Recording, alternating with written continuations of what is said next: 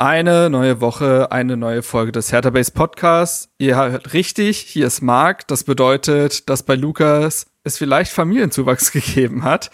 Das kennen wir gleich, genauso wie, dass das Transferfenster geschlossen hat. Da reden wir drüber mit einer etwas ausführlicheren Kaderanalyse. Nicht so ausführlich wie im Sommer, aber trotzdem, wir werden detailliert nochmal auf den Kader eingehen. Plus natürlich die vierte Niederlage in Folge, die Pleite in Frankfurt. Los geht's. Hertha-Fans, das ist der Hertha Base Podcast mit Lukas Kloss und Marc Schwitzky.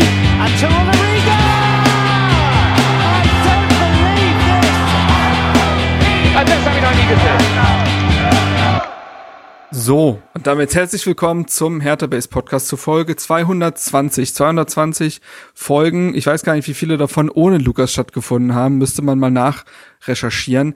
Diese ist auf jeden Fall ohne Lukas und das bedeutet, dass sein Kind geboren wurde. Ich werde keine Details rausgeben ohne Lukas Zusage oder Legitimation dafür, aber nochmal herzlichen Glückwunsch über den Weg an Lukas und auch an seine Freundin Lena, die ihr hier immer als Ansagerin der Segmente und auch im Intro hört. Ähm, herzlichen Glückwunsch und deswegen habe ich heute die Ehre, wieder die, diesen Podcast zu moderieren. Ich hoffe, ich krieg's gut hin. Ähm, krieg ja mittlerweile auch ein bisschen Übung und auch in Zukunft könnte es ja sein, dass der neue Familienvater Lukas da auch mal aussetzen muss und ich dann öfter mal da rein muss und dann, klar, dann muss ich, muss ich adaptieren, dann muss ich mich anpassen, muss ich in diese Position mich reinwachsen lassen und dann passt das schon. Ich bin heute aber nicht alleine, ich bin heute mit den beiden dabei, die auch schon im Sommer mit mir die Kaderanalyse gemacht haben, damit wir da eine schöne Konsistenz natürlich haben. Zum einen ist das Benny, grüß dich. Hi, guten Abend. So, Namensvetter von unserem neuen Sportdirektor an der Stelle. Ähm, ja, das nervt tatsächlich, wenn in gewissen äh, WhatsApp-Gruppen jetzt äh, ben, von Benny geschrieben wird, muss ich immer so eine Millisekunde erst mal überlegen, wer jetzt gemeint ist. Ja, vielleicht überlegst du dir einfach einen neuen Spitznamen. Der Mann, der äh, mit dabei ist, hat nämlich schon einen überragenden. Vielleicht kannst du dir ja ein anderes Raubtier schnappen. Puma, grüß dich. Hallo in die Runde. Jawohl. Ähm, wir haben heute die schöne Aufgabe, zu dritt einmal zum einen natürlich, wie gesagt, über das Frankfurt-Spiel zu reden, aber davor noch über den Kader, wie er denn jetzt für die Rückrunde feststeht, zu quatschen. Wir haben es in dieser Runde ja auch schon im Sommer gemacht, sind die einzelnen Positionen durchgegangen, haben geschaut, was müsste passen, was könnte passen. Da natürlich auch noch ohne das Wissen darüber, wie die Neuzugänge einschlagen werden. Da musste man mit Potenzialen quasi argumentieren, was denn sein könnte. Jetzt weiß man nach einigen Spieltagen, ähm, wie es denn letztendlich um das Leistungsniveau einzelner Spieler und der Mannschaft bestellt ist. Es gibt ja auch nur einen Neuzugang in dem Sinne noch zu besprechen und ein Spieler, der gegangen ist. Davor äh, wollen, wollte ich aber zum einen nochmal darauf eingehen und zwar auf, der, auf die Mails und die Feedback-Kultur. Äh, bei uns, es hat, haben uns auch seit der letzten Folge wieder sehr viele Nachrichten erreicht. Zum einen muss man auch sagen, ich glaube einfach, weil das Thema auch so explosiv war mit Bobic aus, neuer Sportdirektor und so weiter, ist die Folge auch bei YouTube echt für unsere Verhältnisse abgegangen, kann man sagen, was auch viele Kommentare nach sich gezogen hat. Vielen lieben Dank. Herzlich willkommen an alle, die da äh, seit neuestem dabei sind. Ähm, da haben uns sehr viele äh, gute Diskussionspunkte und auch äh, schönes Feedback erreicht. Ähm, dann hat uns über unseren Discord-Channel, an dieser Stelle nochmal die herzliche Einladung, kommt da gerne dazu, ähm, Mail, äh, die, der Link ist in der Beschreibung, ähm, hat uns auch ein sehr schönes Feedback erreicht, dass wir quasi in allen Kriterien, die ein Podcast erfüllen kann, also inhaltliches, Tonqualität und Regelmäßigkeit, ähm, quasi dass, dass da kein anderer Hertha-Podcast rankäme. Das äh, freut uns sehr. Vielen lieben Dank an der Stelle.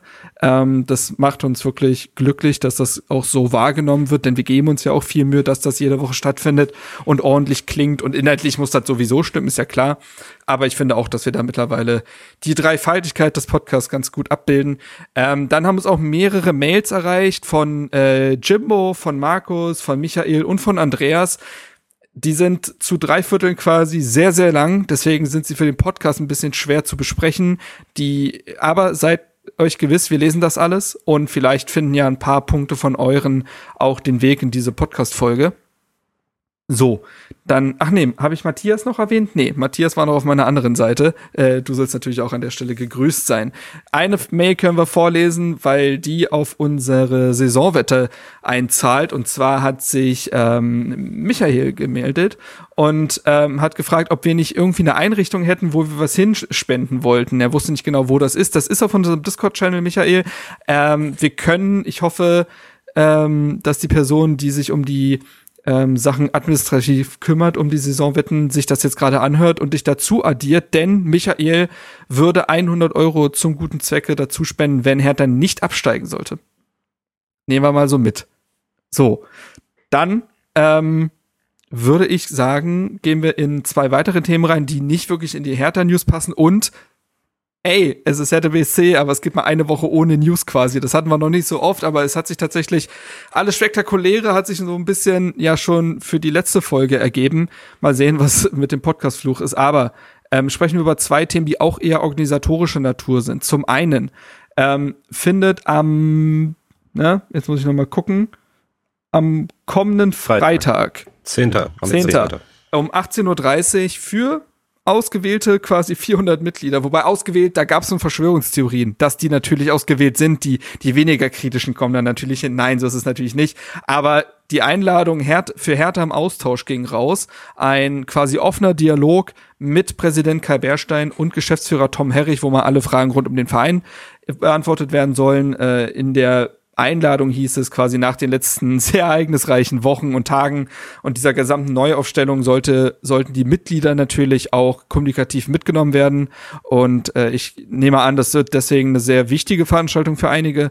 Ähm, PressevertreterInnen sind nicht eingeladen, sollte man aber Presse sowohl bei der Presse sein als auch Hertha-Mitglied, dann kann man da auch hin.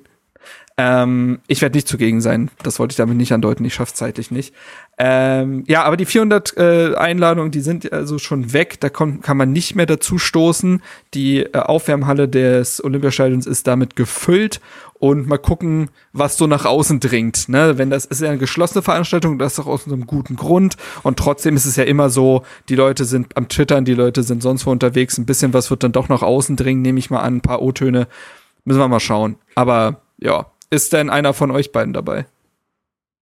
Ich habe zumindest ein Ticket und sofern nichts äh, dazwischen kommt, ist äh, der Besuch geplant und dann gibt's natürlich einen exklusiven Hertha-Base-Feed äh, so. aus der Sporthalle. Nee, ja, du machst es so ein bisschen so wie früher, wenn Leute so für Kino äh, XTO so die Kamera auf dem Bildschirm gehalten haben, ganz unauffällig. Ja, nee, ähm, ich werde da, glaube ich, mich äh, sehr zurückhalten und äh, Mal schauen, äh, ich kann mir momentan noch nicht vorstellen, richtig aktiv irgendwelche Fragen zu stellen. Ich glaube auch sowieso nicht, dass alle 400 äh, dafür Natürlich. Zeit hätten. Zumal, das kann man vielleicht noch mal sagen, wenn euch äh, da Fragen auf dem Herzen brennen und ihr kein Ticket habt, kann man die auch noch an die, ich glaube, Mitgliederbetreuung schicken ah, per okay. Mail.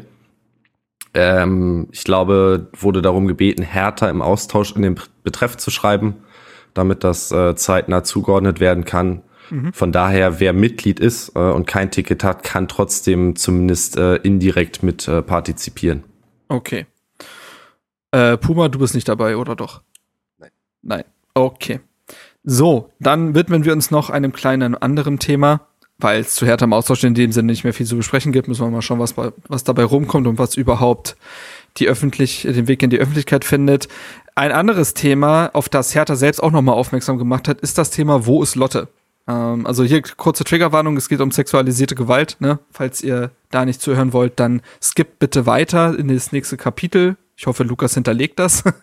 ähm, und zwar ist es ja so, dass Hertha auch seit kurzem, oder ich weiß gar nicht, seit wann genau, ähm, auch dieses Schutzkonzept, was es bei Events schon länger gibt, auch in anderen Formen. Da gibt es manchmal so ein paar äh, andere Begrifflichkeiten dafür, aber es gibt ein Schutzkonzept für Grenzüberschreitung gegenüber äh, in dem Fall StadionbesucherInnen. Und da ist es so, dass du auf Hertha-Personal zugehen kannst, Ordner oder Sicherheitspersonal, was auch immer, und fragen kannst, wo ist Lotte? Und daraufhin wirst du oder die Person, für die du gefragt hast, wird dann in äh, separate Räumlichkeiten gebracht und von Personen oder Personenkreisen, die sie belästigt haben, halt weggeführt und separiert. Das ist ähm, ein sehr schönes Konzept und leider ein notwendiges. Das ist ja die Traurigkeit dahinter, dass es sowas überhaupt braucht. Und Hertha selbst hat jetzt einen Artikel auf der Homepage veröffentlicht, wo sie mal mit zwei Betroffenen, die anonym bleiben, verständlicherweise gesprochen haben, bei denen dieses Konzept halt schon gegriffen hat. So, zum einen finde ich gut, nochmal darauf aufmerksam zu machen, dass es das Konzept gibt, weil das dringt nun mal nicht immer durch und dass man vielleicht auch jetzt schon die Gewissheit hat, das funktioniert, Leute nehmen das an und damit können wir Menschen helfen, ist, glaube ich, sehr sinnvoll. Ähm, Hertha selbst hat nochmal gesagt, dieses System funktioniert nur mit eurer Unterstützung, sprich, haltet am Spieltag die Augen offen, greift ein, helft, wenn es nötig ist. Das könnt ihr mit Augenkontakt zu betroffenen Personen, eine Unterbrechung der akuten Situation durch einen Gesprächsbeginn oder Informieren des Ordnungspersonals vor Ort erreichen. Ähm, ja, und das ist halt auch für mich der, das Ding. Also, da kommen zehntausende Menschen in so ein Stadion und trotzdem sollte ein Stadionerlebnis, wie eigentlich alle Erlebnisse im öffentlichen Raum, ein Safe Space sein, wo man nicht die Angst haben sollte, ähm, belästigt zu werden, welch, aufgrund welcher Dinge auch immer. Das ist ja nicht immer äh, sexuelle Gewalt, das können auch Diskriminierung sein oder was auch immer. Ähm, ja, darauf wollte ich auch in dem Sinne nochmal aufmerksam machen, wurden wir auf Twitter drum gebeten. Äh, gutes Konzept, wichtiges Konzept, haben wir hiermit getan. Habt ihr da noch Worte für? Äh, nö, also ich bin da, glaube ich, in einer sehr privilegierten Position, ja. ähm, dass ich sowas nicht in Anspruch nehmen muss. Äh, das gibt's übrigens, glaube ich, seit dieser Saison. Also wurde am okay. zweiten Spieltag mhm. erstes Heimspiel mit eingeführt, wenn ich mich da richtig erinnere. Ja. Zu Wo ist Lotte habe ich jetzt direkt keinen Punkt, aber zum Thema Safe Space und allgemeine Sicherheit. Wart ihr beim Derby im Stadion? Nein, leider nicht. Doch, ja. Benny, wurdest du kontrolliert? Ähm, ja, ich, ich glaube schon, ja. Ich bin über den Mitgliedereingang rein, aber wie immer äh, sind die Oberkontrollen äh, natürlich relativ oberflächlich. Nur was aber auch bei über 70.000 Leuten in zwei Stunden Einlass oder drei äh, einfach schwierig ist, anders zu bewerkstelligen, glaube ich. Verstehe ich. Wir wurden überhaupt nicht kontrolliert. Also weder unser Ticket noch wir persönlich. Krass. Und das ist schon echt eine Hausnummer. Also vier Leute ohne Ticket vorzuzeigen, kommt rein, geht durch. Mhm. Viel Spaß. Ja, das An der Stelle vielleicht nochmal. Das ist toll, ja. Ähm, ja, ich wiederum, wie es in Bremen ist, da wurde, da musste ich sogar meinen Brillenetui damals aufmachen. ja, was man da alles drin haben kann. Naja, anderes. Wir haben schon alles gesehen. Alles ja, gesehen. Wo, wobei, glaube ich, Gästefans generell immer noch mal ja, etwas strenger ja, kontrolliert werden als die Heimfans, ne? Genau. So, dann äh, können wir quasi den Orga-Teil sowohl von uns quasi als auch von Hertha selbst zumachen. Es gibt diesmal, wie gesagt, keine Hertha-News. Wir können damit direkt in die Kaderanalyse, wofür wir kein Intro haben. Na toll. Reicht das mal kurz wollten nach? Wir, wollten wir nicht erst Spiel machen um ah, ja, die Analyse? So. Wir, haben, ja, wir haben drüber gesprochen, Marc. Ja, es tut mir leid. Es war wieder erst der spaßige Teil. Ach ja, es war wieder ein Alleingang von mir. Ich bin ja bin so ein Einzelkönner auf dem Feld. Ich mache was ich will.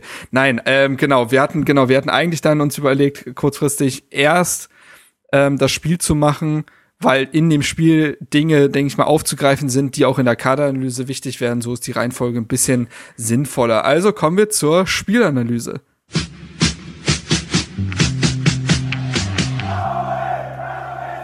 Spielanalyse. Haha, und dafür haben wir tatsächlich auch einen Audiotrenner. Und ja, Kaderanalyse, wie gesagt, hatten wir ja schon mal im Sommer gemacht. Da natürlich sehr ausführlich, noch teilweise natürlich auch im theoretischen Bereich, weil man natürlich noch keine Erfahrungswerte unter Sandro Schwarz gesammelt hat, mit den gewissen neuen Spielern noch nicht gesammelt hat. Erinnert mich noch mal, hat, war damals die Transferphase überhaupt vorbei? Ich glaube nicht, nee. ne? Das heißt, man musste auch da noch gucken, wo sind denn da ist noch einiges passiert. Genau, ja. genau. Jetzt stehen wir vor verendeten Tatsachen tatsächlich.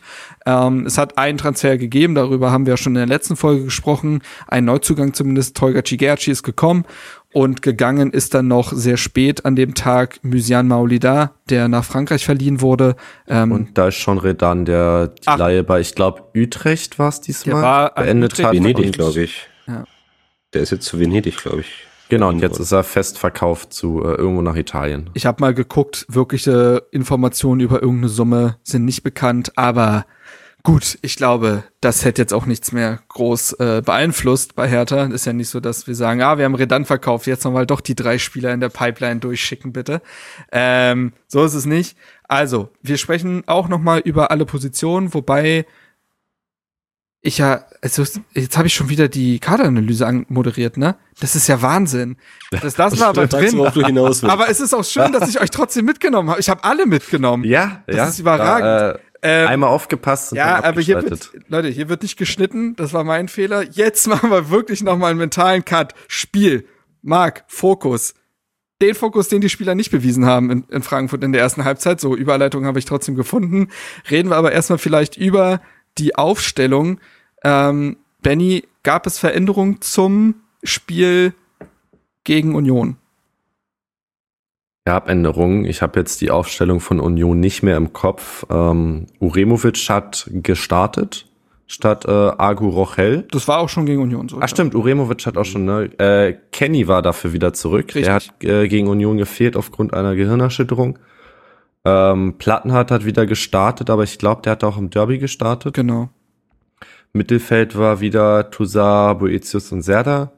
Und vorne hat äh, Florian Niederlechner sein Startelfdebüt gegeben, weil Willi Konga sich laut Hertha kurzfristig vor dem Spiel verletzt hat. Ähm, weiß ich jetzt nicht, ob das tatsächlich äh, die offizielle Variante ist oder ob das äh, einfach nur die Möglichkeit war, medial diesen Wechsel da vorzuziehen. Andererseits weiß ich, ich nicht, ob Hertha nicht, das nötig Konga hätte. Ja, dann nicht, also, nicht im Kader hast. Also, ja. das glaube ich nicht im Endeffekt äh, ja relevant, dass Florian Niederlechner gestartet hat und wieder Richter und Luke Bacchio auf den Flügeln. Mhm. Ähm, ich glaube ursprünglich Richter rechts, äh, Richter links, Dodi rechts. Die haben aber auch dann gewechselt im Spiel. Ähm, ich glaube, in der ersten Halbzeit war tatsächlich Luke Bacchio von Anfang an über links. Genau. Ja, er hat jetzt, glaube ich, auch nicht den Unterschied gemacht. ähm, nee, das nicht. Ja. Genau, äh, Peter Pekarik hatte sich ja kurzfristig auch noch verletzt mit einer äh, Kapselverletzung in der Hüfte, was auch immer das von der Zeit her bedeutet. Dementsprechend Kenny nach seiner Gehirnerschütterung wieder dabei, Julian Eitschberger damit wieder auf der Bank ähm, und Tolga Cigerci halt auch erstmal von der Bank. Da gab es ja Spekulationen und ich wäre auch davon ausgegangen, dass der tatsächlich auch direkt startet. Ähm, da hat aber Sandro Schwarz erstmal den altbewährten, wir nennen es mal bewährten Kräften ähm, das Vertrauen geschenkt. Und ja, ich glaube, wir können eigentlich direkt in die Partie. Puma, wie findest du? Ja, vielleicht ganz kurz ja. noch reingrätschen. Bei Frankfurt hat Philipp Max äh, direkt sein Startelf-Debüt gegeben auf der linken Seite. Ja. Ähm, glaube, mit der nennenswerteste Neuzugang des äh, dieswöchigen Gegners. Der Rest war ziemlich Standard für Frankfurter Verhältnisse. Finde auch. Also, und es zeigt ja auch, was ich bei der Frankfurter Ausstellung auch gedacht habe, ist das Zentrum. Also, es ist schon krass, dass die halt ne, eigentlich eine gefühlte Doppelsechs aus Kamada und So bilden. So, da eher noch sogar der defensivere Part, aber auch ja eher schon so ein Achter, so ein Spielgestalter. Und Kamada als Sechser ist ja nun auch interessant, aber dass sich, ich glaube, in Spielen gegen unterklassigere Gegner, nenne ich es jetzt mal, ähm, denkt sich Frankfurt, ach, weißt du was, Zentrum aus Götze, Lindström, Kamada, So, wir können es schon machen. also, das, das passt schon. Du, also Julian Nagelsmann hat mal gesagt, dass die Aufstellung, die Startaufstellung immer danach ausgerichtet ist, wie stark der Gegner ist. Und er hat gegen Hertha mal auf den Schienenpositionen oh, ja. Koman und Gnabry spielen lassen. ja. Kann man sich sein eigenes Bild machen, aber. Genau. So, aber Puma, wo ich dich gerade habe, wie findest du denn, ist Hertha in die Partie gekommen? Sie haben es mutig versucht direkt nach, ja, nach Anpfiff haben die einen weiten langen Ball nach vorne gespielt mhm. und wollten direkt nachrücken, Druck aufbauen auf den Gegner. Aber Frankfurt hat das sehr, sehr schnell unterbunden und eher fast im Gegenzug schon die erste Möglichkeit herausgespielt, weil die halt im Umschaltspiel doch viel zu stark sind und wir da überhaupt nicht hinterhergekommen sind. Und das hat sich leider in den Anfangsminuten dann eher ähm, ja, bewahrheitet, dass wir doch relativ klar in die Schranken gewiesen worden sind und ähm, erstmal gucken mussten, keinen Gegentreffer zu bekommen, keinen frühen. Ja. Ja, es war ja auch so, dass Santo Schwarz, glaube ich, auch gesagt hatte, dass man eigentlich wieder einen mutigen Ansatz fahren wollte, hoch anlaufen wollte. Erstmal auch im, äh, im bisher gewählten 4-3-3, eben mit Luke Bacchio über links und Richter über rechts äh, ein bisschen ungewöhnlicher. Also Spieler, die eben eher die Tiefe suchen mit ihrem starken Fuß, anstatt äh, mit dem starken immer nach innen ziehen zu wollen. Das war ja die Idee. Ähm, konnte man aber relativ schnell verwerfen. Hertha musste sehr schnell in einen Oh Gott, wir müssen in der Linie alles irgendwie in letzter Sekunde klären Modus kommen. Benny, wie, wie findest du denn, hat es, nachdem es vorne nicht geklappt hat mit dem Anlaufen, denn defensiv funktioniert in den ersten Minuten? Äh, komplett katastrophal, fand ich. Also ähm, Frankfurt hat sich da mehrmals durchkombiniert äh, mit, mit schönsten Passstaffetten und klar hat Frankfurt mittlerweile A, eine, einfach eine enorme Qualität mhm. Ähm, und B, auch eine, eine sehr große Eingespieltheit, weil dieser Kern des Kaders jetzt, glaube ich, im, im, dritten Jahr, mindestens im zweiten Jahr, mindestens die Euroleague gewonnen hat ähm, und die einfach wissen, wer wo steht aber das sah tatsächlich in den ersten Minuten für mich bisschen aus wie Testspiel. Also Herthas Defensive war da mit dem Tempo komplett überfordert. Ähm, es gab überall Lücken und Frankfurt konnte da machen, was sie wollten. Ja, empfand ich auch so. Also zum einen muss ich sagen, ich finde, man muss langsam, also wir werden eh über das System reden, aber ich finde, es hat sich jetzt schon öfter bewahrheitet, dass Luka Toussaint als alleiniger Sechser nicht funktioniert. Ähm, er ist da eigentlich nur am Hinterherrennen. Also er braucht mindestens einen zweiten Sechser neben sich oder er darf eben auf der Acht spielen, aber alleiniger Sechser, das funktioniert nicht. Generell muss man sagen, dass es 4-3-3 gar nicht gegriffen hat. Hertha war im Zentrum heillos überfordert. Ähm, und auch oft, also Frankfurt hatte, egal in welcher Spielzone, hatte Frankfurt Überzahlsituation. In jeder. Wenn sie über einen Flügel den überladen wollten, dann haben sie das mit diesem so fluiden Mittelfeld eben auch gemacht. Also plötzlich tauchte ein Kamada im rechten Halbraum auf und plötzlich wurden da Dreiecke gespielt. Ähm, oder dasselbe links und im Zentrum. Und ich fand auch, dass Hertha heillos überfordert war. Die waren absolut verunsichert davon, dass der gewählte Ansatz nicht funktioniert und dass man, man kam gar nicht in defensiv in so einen Defensivmodus richtig rein. Also man konnte die Blöcke gar nicht schließen. Ich empfand auch, dass, ähm, das haben wir im Vorgespräch kurz angesprochen, ich finde den Reflex, immer gleich auf die Innenverteidigung zu zielen, ein bisschen zu einfach tatsächlich, denn ich finde, die Innenverteidiger waren in dem Spiel und fast schon die gesamte Viererkette war in dem Spiel, waren das fast die ärmsten Schweine, weil Frankfurt gar keine Gegenwehr hatte, weil wenn Hertha angelaufen hat, war es absolut halbherzig und dann waren einfach schon drei Hertha-Spieler rausgenommen, weil sie ja schon in der Zone waren, die längst überspielt war. Das Mittelfeld wurde durchgehend überlaufen, so dass es ja immer wieder dazu kam, dass und da muss ich auch einen Plattenhardt beispielsweise in Schutz nehmen. Mit Luke Bakio auf seiner Seite war der ständig alleine in Unterzahlsituationen. Die Innenverteidigung musste ständig in höchster Bredouille irgendwie noch klären. Also das hatte mehr, das hatte, finde ich, nach fünf Minuten schon was von Überlebenskampf als wir verteidigen hier mal weg. Ähm, ja. Was ich erstaunlich fand, ist, Frankfurt spielt ja mit einer Dreier- bzw. Fünferkette ja. und hat nur einen Außenspieler. Und was trotzdem immer wieder geklappt hat, ist, diesen Außenspieler in die Tiefe zu schicken. Ja. Ähm, obwohl Hertha ja Mitteln, zwei ja. Spieler außen hat. Und das ist einfach, sowohl Richter als auch Luke Bacchio sind da überhaupt nicht ins Pressing gekommen, sodass Frankfurt den, den Ball nach äh, innen spielt, der Außenverteidiger aufrückt und dahinter halt der Raum frei wird. Ähm, und das ist einfach so simpel gespielt und dann äh, amateurhaft verteidigt an der Stelle. Ja. Ja, aber wie Marc schon sagt, ne, das ist genau das Problem mit Toussaint als alleiniger Sechser. Der ist da heillos überfordert. Ähm, Frankfurt hat dort so spielstarke und flexible Spieler, die das ausnutzen. Dann muss der Außenverteidiger von Hertha mit reinziehen. Du hast die Außen wieder komplett freigegeben. Ähm, in der Mitte, ja, bei Flanken schiebst du nicht richtig durch. Also es steht dann immer dieser Mann am langen Pfosten frei, wo wir uns immer fragen, wer ist denn da sein Gegenspieler? Aber da ist die Verwirrung vorher schon so groß, genau. dass Hertha da nicht hinterherkommt. Ähm, umso komischer fand ich es, dass wir dann doch einigermaßen wieder ins Spiel bisschen gefunden haben. Nachdem ja. wir so diese vogelwilde Anfangsphase ja. überstanden haben.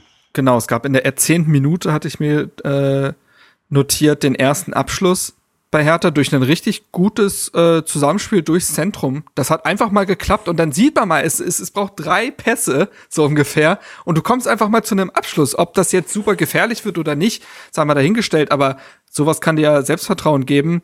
Und doch hat das ja dann doch wieder nicht lang gehalten, muss man eben auch sagen. Also man hatte die erste Welle so ein bisschen überlebt und danach lief Frankfurt wieder an und Hertha war wieder nur am Reagieren, hatte gar keinen defensiven Zugriff, darüber haben wir schon gesprochen. Ähm, es hätte auch schon in der 19. Minute 1 zu 0 stehen können für Frankfurt. Da hatte Kempf gegen Lindström in allerletzter Sekunde noch äh, den Ball blockiert. Ja, und dann kommt es in der 21. Minute zu einer Elfmetersituation, über die wir reden können. Hey, stellt euch Konfetti so vor. voll. es ist jede Folge mittlerweile so. Das könnte das könnte mittlerweile eine eigene Kategorie in diesem Podcast sein. Brauchen wir eigentlich auch einen Einspieler für. Äh, Daily Elfmetersituation. Ja, ähm, ich führe mal kurz in die Situation ein und dann, Benny, kannst du ja mal übernehmen. Also, es ist ja so, dass in dem Fall Kolumuani sich in den Strafraum seitlich ähm, durchdribbeln kann. Auch da sind die Probleme natürlich wieder weitaus vorher passiert. Also wieder, es ist viel zu einfach, wie Frankfurt da die Tiefe findet, weil keiner in den Zweikampf kommt. Dann ist wieder so, dass Kolumuani Platz hat und er schiebt sich dann schon im Strafraum mit einer Körpertäuschung an Uremovic vorbei. Und ich sag mal so, dann fällt er. also Kolumuani. Was machen wir aus der Situation, Benny? Ist das ein berechtigter Elfmeter? Ähm, schwierig. Ich finde tatsächlich mit einem Satz davor erwähnen, ähm, gab es auch eine Szene, die für uns zumindest mal angeguckt werden könnte. Ähm, da hält ein Frankfurter Innenverteidiger. Innenverteidiger den, den Ball mit dem Arm auf, ähm, ist allerdings relativ klar angelegt. Von daher würde ich da das fast nicht, nicht großartig aufmachen Ich wollen. muss da komplett das Fass aufmachen. Bitte? Echt? Für Also mich ist ich das sehe das immer noch gar nicht, dass das kein Handspiel ist. Was? Im ersten Moment dachte Echt? ich auch, dass es Hand Ja. ist. Die, die Wiederholung hat äh, mir da den Wind doch äh, aus den Segeln genommen. Ich kann emotional. sagen, das ist doch, also das ist doch die Definition von angelegt. Er dreht den Arm Mhm. in, also das, nee. Also das Problem ist, die, es geht ja darum, ob die, die Arme, die Hände, die Körperfläche vergrößert. Vergrößern. Ja, Und er dreht sich so zur Seite, wären da seine Arme nicht, dann würde der Ball dran vorbeigehen. Ja, aber irgendwo Dadurch, dass er die halt Arme, und der ne? hat sie ja nicht irgendwie gerade am Körper oder so, sondern auch noch angewinkelt. Also nee, also komm da nicht, komm da nicht mit zurecht. Das, dann hätte es aber auch Elfmeter äh, für Frankfurt, für Frankfurt später ja. geben müssen, als Serda den, das Ding an die Hand bekommt. Also ja, der Mensch hat halt nun mal Arme und irgendwo müssen die sein. Ja. Äh, und also würde ich mich sehr schwer tun, wenn wir da den Elfer. Also ich würde mich freuen, aber ich könnte absolut verstehen, wenn es da einen großen Aufschrei gibt. Genau. Also, zumindest kann sich der VAR das mal anschauen und dann ist die Situation erstmal unterbrochen. Ja, Das ist ja auch so ein Thema bei Hertha, das Ja, gut. Aber äh, sei es drum. Also ich, äh, ich würde mich da ziemlich klar gegen aussprechen, aber gut, ist ja auch in Ordnung. Äh, kommen wir zu der Oremovic äh, zurück. Benny. Ja, ähm, ich muss sagen, ich war sehr lange der Meinung, dass das nicht mal ansatzweise ein Elfmeter ist, weil man sowohl unten als auch oben gibt es Kontakte. Also Uremovic fässt ihm an die Schulter und trifft ihn unten. Ähm, allerdings sehen die Kontakte alle nicht so aus, als ob Moani da fallen müsste. Ich habe jetzt eben vor der Podcastaufnahme mir nochmal die Highlights von der Sportschau angeguckt und die haben tatsächlich mit einer Lupe relativ gut gezeigt, dass Uremovic sein linkes Knie in die linke Wade von Moani trifft. Und da ist ein Kontakt. Und ähm, man kann es pfeifen und wir sind da, glaube ich, wieder in dieser allseits beliebten VAR-Diskussion, klare Fehlentscheidung oder nicht. Ja. Weil wenn er es nicht pfeift, würde ich sagen, gehst dir nicht angucken, ist kein Elver. Wenn er es pfeift, ist es halt der Elver, äh, es ist halt eine, eine never-ending Story oder täglich grüßt das Murmeltier, das ausgerechnet gefühlt bei Hertha sich diese Entscheidung, diese 50-50-Entscheidung halt so häufen, auch in dieser Saison. Ja. Ähm, ja, es, es ist einfach sehr bitter, ähm, dass man da diesen Elfer kriegt. Man muss aber auch so fair sein und sagen, dass es dann in der 20. Minute 1-0 steht, ist vom Spielverlauf her sehr berechtigt. Ja. So. Ähm, und ja, ich habe diese Lupe auch gesehen und ja, die legt nahe, dass die Entscheidung doch ein bisschen nachvollziehbarer ist, als man zuerst gedacht hat. Und doch muss ich sagen, also ich würde Uremovic erstmal den Vorwurf machen, dass Moani mit einer Körpertäuschung vorbeikommt. Das ist das Problem in der Szene. Ja, da, das definitiv. So. Aber dann muss ich tatsächlich sagen, also ich finde, dieser Elfmeter verdeutlicht, dass, das, dass es ein Ungleichgewicht darin gibt, welche Möglichkeiten ein Stürmer hat im Strafraum und welche Möglichkeiten ein Verteidiger hat. Denn mittlerweile reicht jeglicher Kontakt, um zu einem Elfmeter zu führen. Und das finde ich dem Verteidiger gegenüber fast nicht fair, denn, denn Fußball ist immer noch ein Kontaktsport. Ich finde, dass Moani da auch viel aus der Szene macht und fast schon fällt, bevor da wirklich was passiert ist. Also ich glaube, er legt es auch ein Stück weit darauf an, da zu fallen, egal. Und er nimmt da jeden Kontakt, würde er mitnehmen. Und ich finde, das ist etwas, was wir hatten ja schon eine elendig lange Diskussion damals in der Hin im Hinspiel mit dem Boré-Elfmeter. Und ich habe keine Lust darauf, und das würde ich auch bei Hertha sagen. Das so, bloß hat Hertha diese Szenen selten. Man kommt ja nicht so auf den Strafraum. Ähm, im, im, mich würde es als Verteidiger aktuell sehr ankotzen, in Strafraum zu verteidigen, weil ich nicht das Gefühl habe, dass mir ein Freiraum für Körperkontakt gegeben wird, weil alles zu einem Elfmeter führt. Das ist eine übergeordnete Diskussion, ja. aber ich finde es zu empfindlich und das ist zu einfach für Stürmer, Elfmeter rauszuholen. Ja, es gab, ich glaube, das war das Freitagabendspiel äh, Augsburg gegen Leverkusen. Mhm. Ähm, da gab es eine Schwalbe vom Leverkusener Spieler, ich weiß nicht mehr genau, wer es war. Ähm, und das erste Mal seit langer Zeit habe ich dann gesehen, dass der Schiedsrichter dem Spieler für die Schwalbe wieder eine gelbe Karte gegeben hat. Mhm. Und das fehlt mir auch sehr mittlerweile. Also es ist durch den VAR zur Gewohnheit geworden. Diese glasklaren Schwalben, die gibt es nicht mehr, das ist klar. Aber jeder Kontakt wird angenommen. Genau. Und durch den VAR ja, hat man damit aufgehört, diese Spieler mit Gelb zu verwahren. Und das muss wieder, finde ich, auch stärker durchgezogen werden. Schwalben müssen geahndet werden nach wie vor mit gelber Karte und nicht jeder Kontakt ist ein Elfmeter. Genau. Und mich nervt das, dieses elendig lange Suchen, bis man einen Kontakt findet, dieses, diese, diese Denke von, ja, das hat er clever gemacht, das hat er angenommen und solche Sachen. Nee, so sollte ja der Sport nicht funktionieren. Also, es geht ja nicht um eine Ausschlachtung der Regel. So, und ähm, das ist nur mein Plädoyer zu der Szene. Ähm, aber ja, das. Vorher würde ich trotzdem noch mal ganz gerne über die Situation im Mittelfeld sprechen, ja. wieso wir da überhaupt den Ball verloren haben. Äh, ich ja. weiß nicht, was sich ein ja. gewisser Herr Boetius dabei denkt.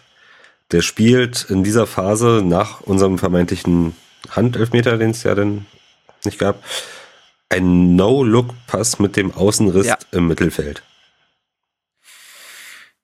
Über, ja, über Boetius hätten, hätten wir auf jeden Fall noch gesprochen, denn es gibt noch weitere Szenen in dem Spiel, mhm. bis er dann zur Halbzeit ja auch raus muss, ähm, wo er das, äh, die, äh, sie dann, äh, ja. den sie dann da versucht und äh, hier schön, da schön. Ich bin immer ein bisschen genervt von diesem Stammtisch. Ja, das ist ein schön Wetterfußballer und äh, und der soll jetzt mal mal lochen und so. Der hat, aber tatsächlich wirkt es bei Boetius ein Stück weit schon so. Ich finde, wenn ein Spieler Flair hat, dann darf es ihm das nicht wegnehmen, weil dann verunsichert ihn das eigentlich noch mehr. Und bei Boetius ist es aber absolut ertragslos. Und bei ihm habe ich tatsächlich gerade so ein bisschen das Gefühl, dass er noch nicht verstanden hat, was die Stunde geschlagen hat. Und genau das. das ja. Und du rennst da schon in 17 Umschaltsituationen gegen Frankfurt und du weißt, dass da vorne Lindström und Moani auf Bälle warten und spielst dann so einen hochriskanten Ball. Also, das, das will mir auch nicht in den Kopf und ich muss auch sagen, Boetius, ich weiß gar nicht, ob er in allen Spielen gestartet ist jetzt seit der, ähm, ich meine aber schon, seit der WM-Pause ist er, glaube ich, war in allen Spielen Startelf-Spieler. Ähm, glaube auch, ja. Und natürlich ist Hertha in einem erschreckt im Gesamtzustand und es ist immer ein bisschen schwierig, dann Spieler herauszuheben. Und doch finde ich Boetius, der im Winter noch gesagt hat, er sieht sich mittlerweile auch als Führungsspieler in seinem Alter mit seiner Erfahrung, er will auch vorangehen, macht er gerade das Gegenteil, indem er eine Hypothek für diese Mannschaft ist. Unzählige, unerklärliche Ballverluste, Fehlpässe, im Defensivverbund rennt er teilweise auch im völlig luftleeren Raum rum, rum hat dann gar also keinen Zugriff. 2 zu 0 schaut er nur zu lässt Tosar komplett alleine und also kommen wir gleich noch zu. Und aber. ja, tatsächlich ist die Szene dann, deswegen ist es total gut, dass du das nochmal ansprichst, Puma, symptomatisch dafür. Ähm, so, dann glaube ich, gibt, passiert in dem Sinne zwischen dem, ein, zwischen dem 1 zu 0 und dem 2 zu 0 nicht so viel, außer dass Frankfurt einfach am Drücker bleibt. Ich glaube, da braucht man nicht viel erzählen. Und das 2 zu 0, also, wenn ein Tor schon mal einen Klassenunterschied unterstrichen hat, dann das. Also, ähm, Es ist wieder Moani, der das Tor macht, aber auch da, wie Frankfurt, auf der einen Seite kannst du sagen, das macht Frankfurt wunderschön. Ne? Mhm. Die Abläufe sind da eindeutig geschärft und auf der anderen Seite musst du aber auch sagen, Wahnsinn, wie Hertha da überfordert ist. Auch da beginnt es damit, dass man erfolgslos vorne halb gar anläuft, dadurch die Formation schon ein bisschen entzerrt ist und es gar keinen Zugriff mehr gibt. Also dann gibt es ein schönes Dreieck quasi aus Frankfurter Sicht. Der Ball kommt nach innen, Moani, wenn er einmal diesen Lauf hat, dann ist er weg. Dann ist er weg und dann macht er es auch eiskalt.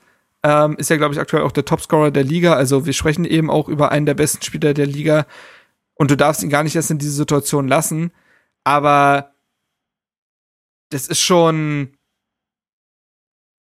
Ja, ich weiß gar nicht, was ich zu sagen soll. Also es ist, wie gesagt, es ist zweiteilig zu sehen, weil Frankfurt es sehr, sehr schön macht und trotzdem Hertha absolut hilflos wirkt. Äh, Schaut euch das bitte nochmal an. Es ist wirklich dieses Dreieck, was du meinst im Mittelfeld, womit man Toussaint ja, überspielt, weil der einfach hinterherrennen muss. Und fünf Meter daneben steht Poetius und trabt hinterher. Das ist wirklich so brutal, wie es klingt. ja. Hm. Und Ich fand auch bei dem Tor sehr bezeichnend die Reaktion von Oliver Glasner, der nicht mal großartig in Jubelsprünge oder so ausbricht, sondern einfach nur anerkennt, einmal nickt, äh, wie schön man das gespielt hat.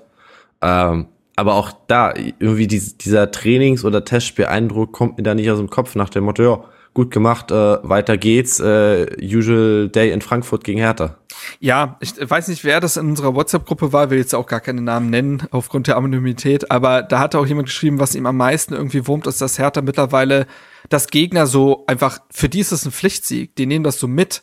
Ja, gegen Hertha gewonnen, keine große Euphorie, weiter geht's. Und dass man zu so einer Laufkundschaft geworden ist, ähm, Das war halt in der Hinrunde noch nicht so, ne? Oder Nee. vor, vor der WM-Pause. Und das da ist, mussten sich ich, die das, Mannschaften noch strecken.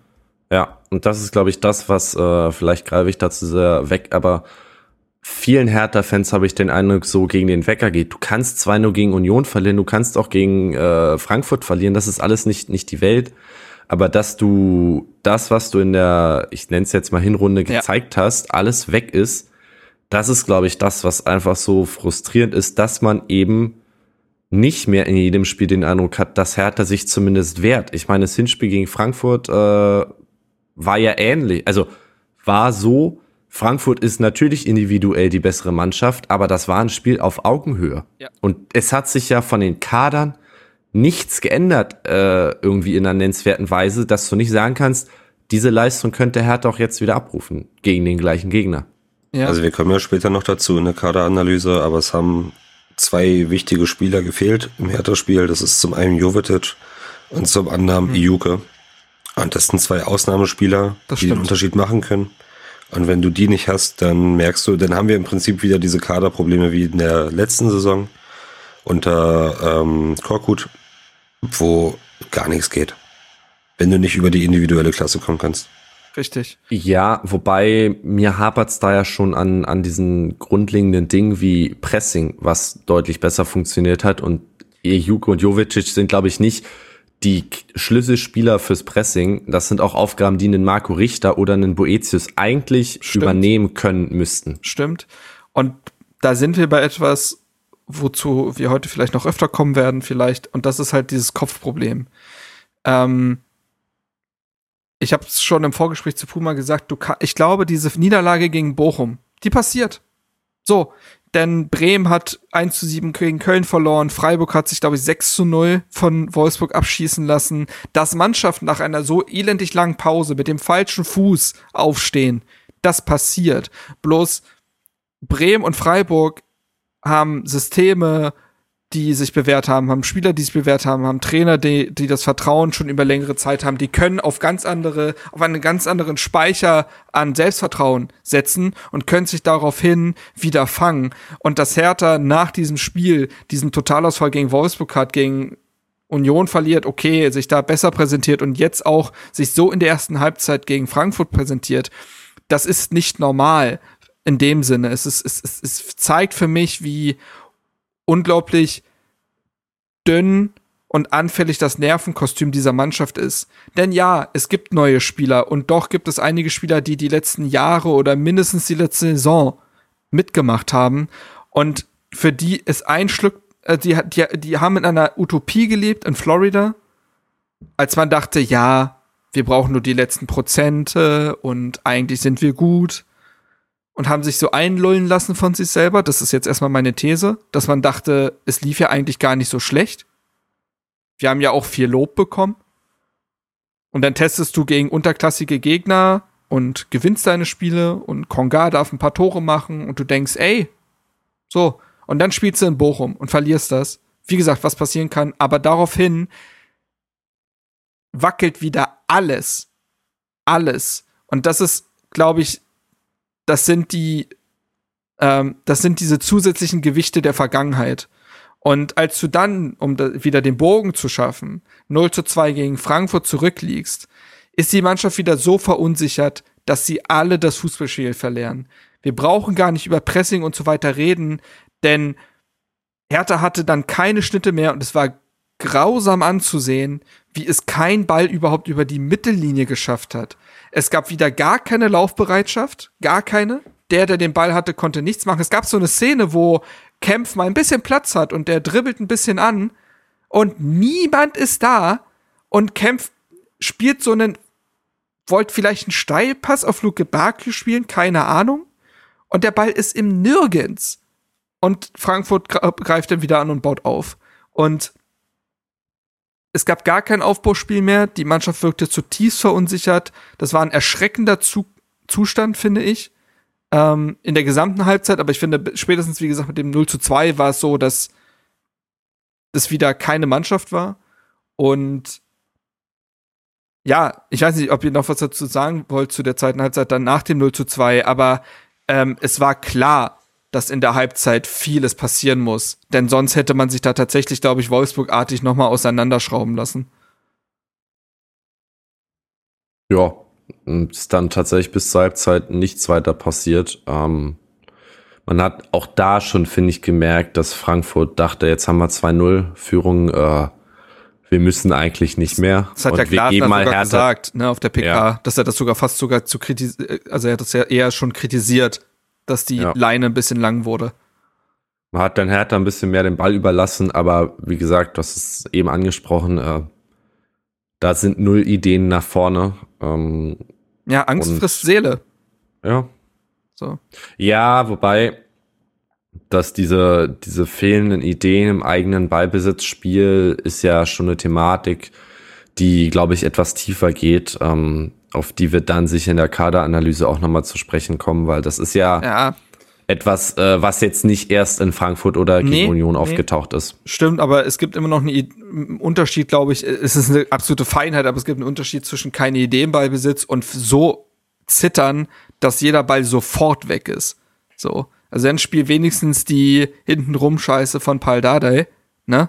Einfach mal, um ein bisschen Ballzirkulation zu haben. Aber selbst das hat ja nicht stattgefunden. Das hat ja weniger mit Ideenlosigkeit zu tun, als vielmehr, oh Gott, bitte nehmt mir den Ball weg. Ich will, dass hier Halbzeit ist.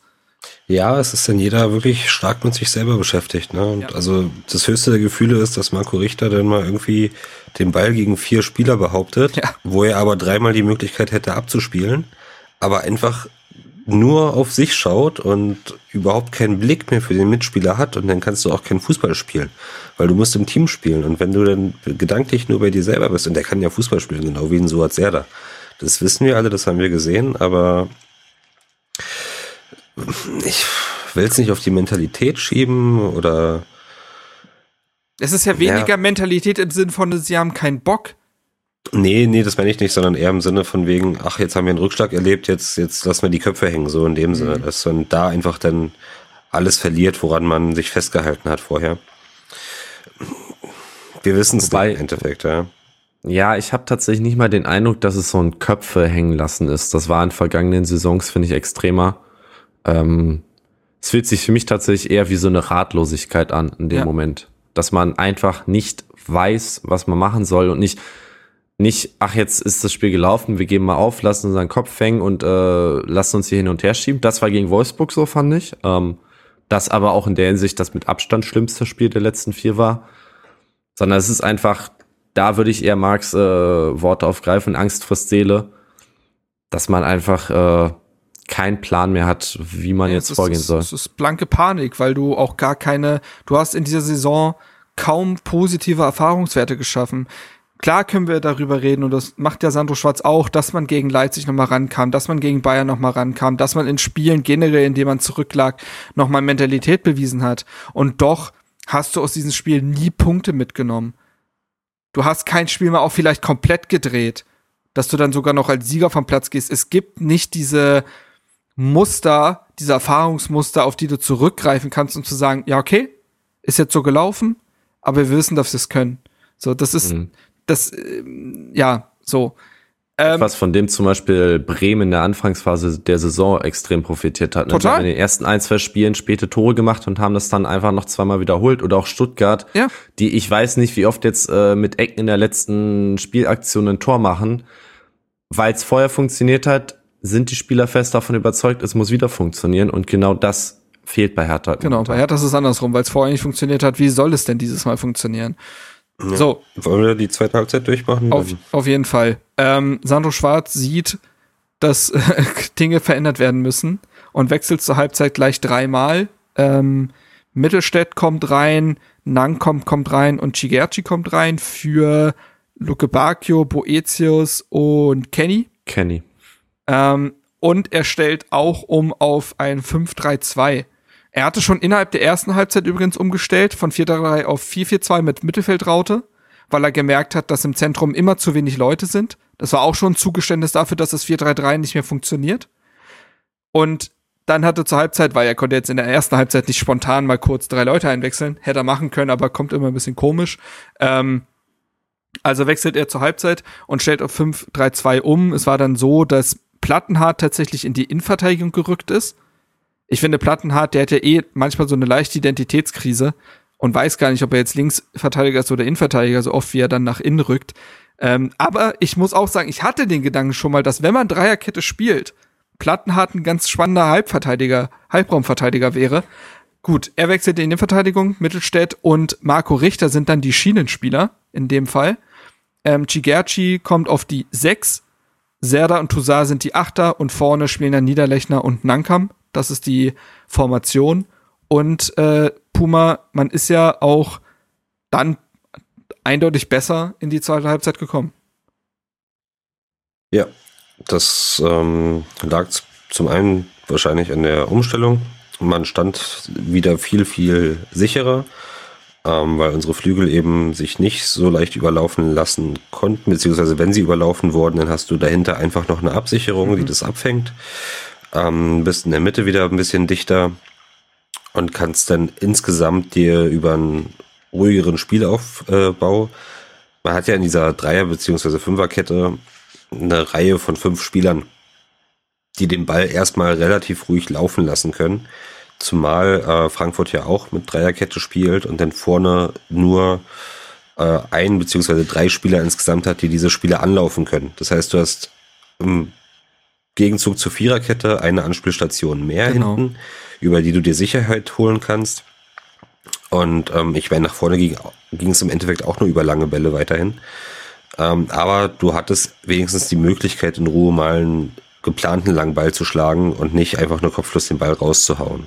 Und so kamen wir dann, glaube ich, auch über Nankam zu unserer ersten, ja, wirklichen, ersten und einzigen wirklichen Torchance. Genau, in der 62. Minute war das, glaube ich.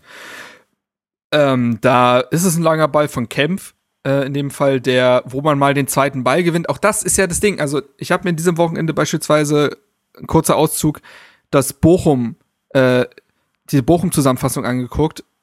Die spielen so einfachen Fußball. Es ist ein langer Ball auf mal einen Stürmer, den den festmacht. Es ist mal ein langer Ball auf die Außen und da gewinnst du halt mal den zweiten Ball und bist da. Das ist ja, also, äh, das habe ich ja schon in der, in der zweiten Amtszeit von Paul Dardai gesagt, es braucht nicht mal die beste Idee, es braucht nur irgendeine. Meistens kann man dann schon was machen, wenn man die konsequent verfolgt. Und in dem Fall ist es eben so, dass der lange Ball dazu führt, dass man den zweiten Ball gewinnt. In dem Fall Toussaint, der den Ball nach innen bringt und dann ist Nankam per Volley da und dann rettet Tuta auf der Linie. Auch das gehört irgendwie zu Herthas Geschichte dazu, dass wenn man mal, wenn man mal die Chance hat, aus dem Nichts ranzukommen, also Hertha macht selten Treffer aus dem Nichts. Das hört man bei Hertha sehr selten. So, ähm, dass man sich dann auch dafür nicht belohnt, aber es war ein Lebenszeichen und ich fand, dass also man hat mit dem 5-3-2 zum einen defensiv, hat man dann einfach Frankfurts Formation besser spiegeln können. Das hat defensiv beim Zugriff extrem geholfen. Du hattest eine viel klarere Manndeckung. Du hattest mit den drei Innenverteidigern, wie Pumas schon erwähnt hat, Möglichkeit zu reagieren, wenn lange Schnittstellenpässe gekommen sind. Ähm, du hattest im Aufbauspiel eine Anspielstation mehr und eigentlich gefühlt noch eine mehr, denn dann kommen wir zu Tolga Cigerci, der ich finde in der zweiten Halbzeit wirklich wichtig war für die Mannschaft, der äh, finde ich, sofort einen Effekt hatte. Ich will ihn gar nicht jetzt als Heiland hochreden. Es gab auch ein, zwei Pässe, die eindeutig nicht gut waren. Da brauchen wir gar nicht drüber reden, aber eine andere Form der Kommunikation. Er hat sehr viel dirigiert, sehr viel kommuniziert. Er war immer anspielbar. Er hat die Bälle gefordert. Das ist, das hat er als quasi einziger gemacht. Diesen Effekt hast du sonst nur, wenn Boateng aufs Feld kommt. Er hatte zumindest den Schuss in der, ich weiß es gar nicht, ähm, aber kurz vor Schluss auf jeden Fall hat er noch diesen äh, Freistoßschuss. Hm, 83. Ja es war eine Präsenz. Eine Präsenz, die der Mannschaft schon gut getan hat, finde ich. Weiß nicht, wie Benny das sieht. Ja, ich hatte tatsächlich auch so ein bisschen Boateng-Vibes, dass einfach du gemerkt hast, ähm, der hat eine gewisse Passsicherheit einfach ähm, und lässt sich nicht ganz so leicht pressen oder unter Druck setzen und bringt dadurch eine Ruhe rein, von der dann auch die Spieler um ihn herum enorm profitieren. Das war der Einzige, der immer so eine Steil-Klatsch-Kombination gemacht hat. Ja. Pass gespielt, sofort wieder angeboten. Das war der Einzige. Alle anderen bleiben bei Hertha immer stehen. Ha Hauptsache erstmal Ball weg. Bin gespannt, ob äh, er das beibehalten kann oder ob es dieses typische, diese ersten 45 oder 90 Minuten eines Spielers sind immer ganz gut und dann passt äh, derjenige sich dem allgemeinen Mannschaftsniveau an. Mal schauen. Ich kann mir aber tatsächlich vorstellen, dass äh, Boateng und Zigerzi auch äh, so als Duo nochmal abseits des Platzes äh, so eine gewisse Führungsrolle übernehmen und äh, er da auch Boateng ja. entlasten kann ähm, und die Mannschaft einfach ein paar mehr Gesichter hat, an, an denen sie sich hochziehen kann. Frankfurt hat, glaube ich, noch zwei Tore gemacht insgesamt. Äh, Moani stand da einmal im, im Abseits ja. relativ deutlich. Ähm, dann gab es noch die Szene mit so ein bisschen Chaos im, im Hertha-Strafraum, wo das war das, wo Serda dann, glaube ich, auch mit der Hand am Ball war angelegt. Dann ein Hertha-Spieler den Ball zum Frankfurter spielt, auch ein, ein wunderschöner Pass. Ähm, der den reinlegt. ja. Ja. Ähm, und äh, aber es da schon schon quasi bei dem ursprünglichen Freistoß abseits gab, aber auch da das Spiel kann, obwohl Hertha besser war, braucht Frankfurt nicht viel, damit es auf einmal 3-0 oder 4-0 steht. Ähm, es gab ja auch diesen ja, Götze-Lupfer, der knapp mhm. vorbeiging zum Beispiel. Ja. Und von daher, Hertha hat sich besser gezeigt, war mehr drin. Ähm, und zwar auch auf eine Art und Weise, da ist es egal, wie viel Druck Frankfurt ausübt, weil das äh, rein auf Herthas Seite liegt, wie man da zum Beispiel in die Zweikämpfe geht. Trotzdem war auch klar ersichtlich, dass Frankfurt weiß, das Spiel ist im Normalfall durch. Ähm, wir spielen unter der Woche im Pokal und wir schalten jetzt mal einen Gang zurück. Und wenn Hertha nochmal rankommt, ziehen wir halt die Züge nochmal an, machen es 3-1 und dann ist der Sack auch wieder zu. Von daher sollte man sich da, glaube ich, nicht allzu sehr blenden lassen von dieser zweiten Halbzeit. Ähm, immerhin war ein bisschen mehr spielerische Akzente erkennbar, die eine oder andere Chance und von daher wieder dieser ganz, ganz leichte Hoffnungsschimmer, aber ist eine vergiftete damit. Hoffnung. Ja. Ist ja so. Also ich hatte auch in meinem Artikel geschrieben, immer dann, wenn die leiseste Hoffnung aufkommt, holt Hertha eigentlich schon zur nächsten Enttäuschung aus. Ähm, das kennt man ja mittlerweile so. Aber genau, also man muss, natürlich gehört zur Wahrheit eben, dass Frankfurt in der zweiten Halbzeit auch ähm, hat abreißen lassen, ein Stück weit. Ähm, trotzdem war es so, Hertha hatte sieben Prozent mehr Ballbesitz im Vergleich zur ersten Halbzeit, hatte doppelt so viele Schüsse, also eine Steigerung war schon wahrzunehmen. Ähm, und für mich bleibt am meisten eben hängen, so, ich nenne es mal pragmatisch, habe ich Sandro Schwarz noch nicht erlebt bei Hertha. Denn Sandro Schwarz wurde für seine Philosophie geholt. Für seine Überzeugung von mutigem Pressingfußball. Dafür wurde er geholt. Und das ist ja auch der richtige Ansatz. Und es hat ja auch viele Spiele in der Hinrunde gegeben, die diesen Ansatz ein Stück weit gestärkt haben, dass es geht. Doch Hertha ist jetzt in eine Negativspirale gekommen. Über die Gründe haben wir schon oft genug geredet. Das ist erstmal der Sachstand. Hertha ist in eine Negativspirale gekommen, wo jetzt das Selbstvertrauen wieder am Boden ist und die Mannschaft erstmal wieder das Laufen lernen muss. So. Und dann erwarte ich von einem Trainer auch, dass muss ich dann so klar sagen, irgendwann zu erkennen, okay, die Mannschaft ist gerade nicht bereit dafür. Das hat übrigens bei Bruno Labbadia zum Beispiel gefehlt. Bei Bruno Labbadia hat viel gestimmt, finde ich, und ich finde es bis heute schade, dass es nicht geklappt hat, aber Bruno Labbadia war nicht bereit, einen Schritt zurückzugehen und zu sagen, ey, ich habe nicht das richtige, nicht die richtigen Spieler dafür, die Spieler sind zu verunsichert, um meinen Fußball zu spielen. Dieselbe Situation hast du jetzt mit Sandro Schwarz. Und jetzt wird spannend sein, ob Sandro Schwarz im Gegensatz zu Bruno Labbadia einen Lerneffekt zeigen wird, beziehungsweise es mit sich selber vereinbaren kann, einen Schritt zurückzugehen. Und der, und das ist das, was mir vielleicht Hoffnung macht. Das kann, das, was ich jetzt sage, kann auch verworfen sein, wenn man sich das nächste Spiel anguckt und da steht wieder Boetis auf dem Platz und das ist wieder ein 4-3-3. Aber davon gehe ich jetzt eben mal nicht aus. Ich glaube, dass diese Umstellungen und diese vielen Wechsel zur Halbzeit schon gezeigt haben, jetzt ist ein bisschen Schluss mit lustig. Jetzt müssen wir gucken, dass wir wieder erstmal die ganz einfachen Dinge hinbekommen es ist übrigens lustig, dass passend zum von Kai Bernstein ausgerufenen Hertha-Weg vier gebürtige Berliner und ein Hertha-Rückkehrer zur zweiten Halbzeit eingewechselt wurden und es dann auch besser wurde. Also vielleicht die Hertha-DNA, sie greift schon, aber nein, ähm, ist tatsächlich einfach ein lustiger Zufall gewesen. Ähm, und ich, ich, man muss hoffen, dass diese Wechsel zur zweiten Halbzeit das erste Zeichen davon waren, dass Schwarz sieht, wir müssen den Schritt zurück machen wir müssen einen Schritt zurück machen. Wir brauchen wieder mehr, ich sag mal, Sicherheitsmechanismen. Ähm, aber wie gesagt, das kann jetzt auch erstmal täuschen, aber ich glaube, dass das vielleicht das erste Umdenken war. Also Marc, ich bin da grundsätzlich bei dir, dass die Umstellung die richtige Schlussfolgerung war zu dem Zeitpunkt. Leider bedeutet das im Umkehrschluss auch so ein bisschen, dass die Einschätzung vor dem Spiel nicht richtig war. Was auch Trainersache ist. Mhm. Und dieser Dreierwechsel war nicht der erste in dieser Rückrunde oder nach der WM-Pause. Also gegen Wolfsburg hatten wir das schon genauso. Gegen Bochum mussten wir auch in der Halbzeit viel umstellen. Also er korrigiert relativ viel in der Halbzeit. Mhm. Ähm, das System wurde jetzt das erste Mal umgestellt. Es wird sich definitiv auch äh, zeigen, ob er dazu in der Lage ist, ähm, was du gerade gefordert hast, eben jetzt pragmatisch zu sein, auch fürs nächste Spiel von Grund äh, von Anfang an. Ich habe ein bisschen die Sorge, ich weiß nicht, ob es eine Sorge ist, aber so der Verdacht, dass er dafür nicht mehr allzu viel Gelegenheit haben könnte. Hm. Die Frage Wenn das ist, wollen wir gegen Gladbach. Hm, Benny? Ja, sorry. Ich dachte, du wärst fertig, Ritz zu Ende gerne. Ja, ich wollte nur noch ergänzen, also wenn das Spiel gegen Gladbach auch komplett nach hinten losgeht, wäre es fahrlässig, wenn man, wenn die Hertha-Verantwortlichen sich nicht bereits nach einem Nachfolger umschauen würden.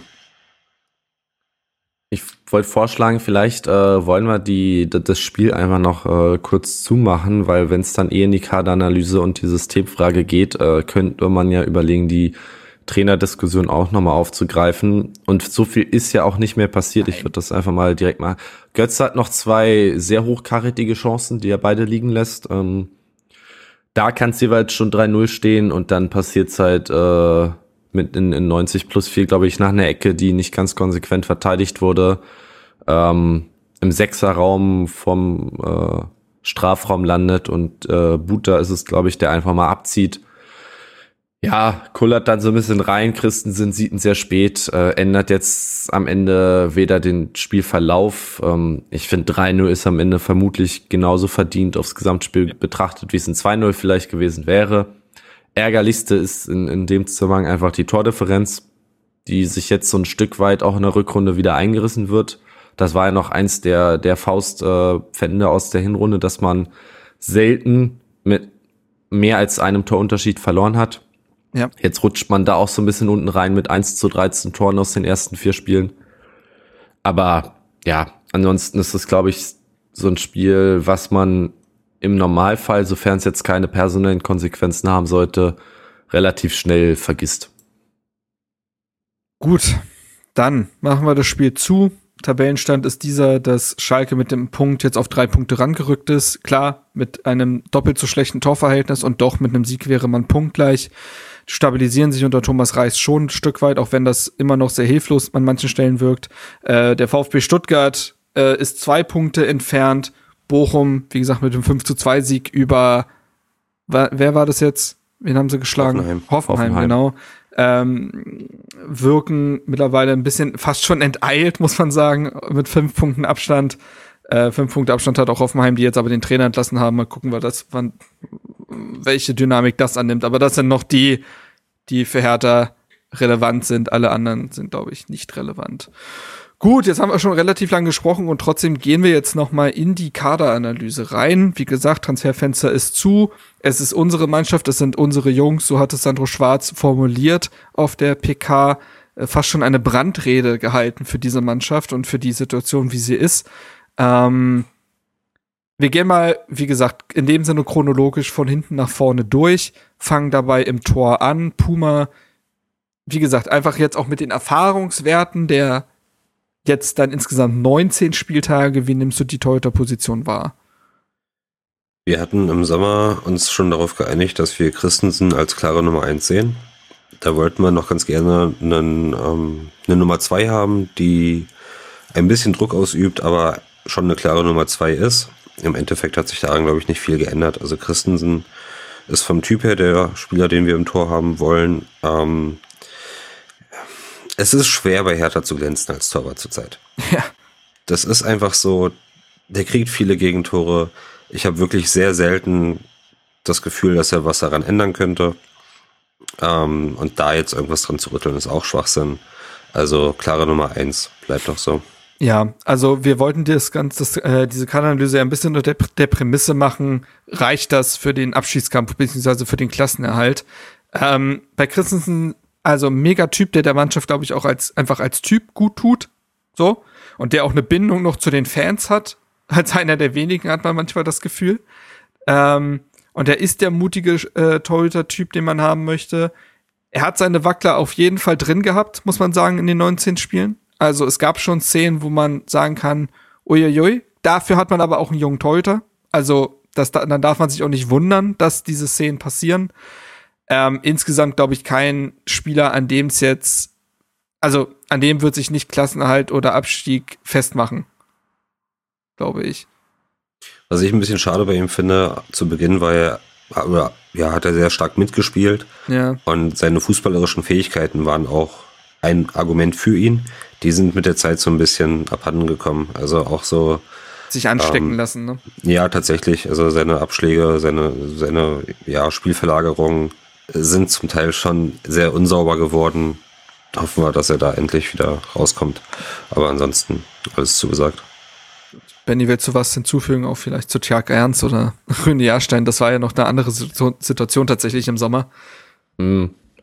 Ähm, ja, ich würde sagen, was jetzt die Nummer zwei angeht, wäre vielleicht nett, jemanden zu haben. Andererseits müsstest du den auch wieder bezahlen. Und ich finde, äh, wenn es die, die Hinrunde geklappt hat, äh, sehe ich da wenig Grund jetzt im Winter zu sagen, man hätte noch mal jemanden holen müssen. Nein, nein, nein. Ähm, ich finde auch, dass man Christensen selten Vorwürfe machen kann. Man muss aber auch sagen, gerade im Abstiegskampf ist ein Torwart, der mal Dinger hält, die ein durchschnittlicher Keeper hält oder nicht hält, Gold wert, wenn man sich an einen Stefan Ortega erinnert in der ersten Bielefeld-Saison mhm. äh, oder an Manuel Riemann in der letzten Saison, die einfach ähm, erhebliche Anteile daran hatten, dass äh, die Mannschaften jeweils äh, die Klasse gehalten haben. Und ich glaube, dass auch die, die Reihe vor Christensen davon profitieren würde, wenn er eine noch größere Ausstrahlung hat in dem Sinne, hey, ich hol auch mal einen raus, der eigentlich drin sein müsste. Andererseits kannst du das von einem 24-jährigen Keeper, finde ich, nicht unbedingt, äh, oder 23 nicht erwarten. Also Ortega Riemann hatten oder haben jeweils einfach viel, viel mehr Erfahrung. Mhm.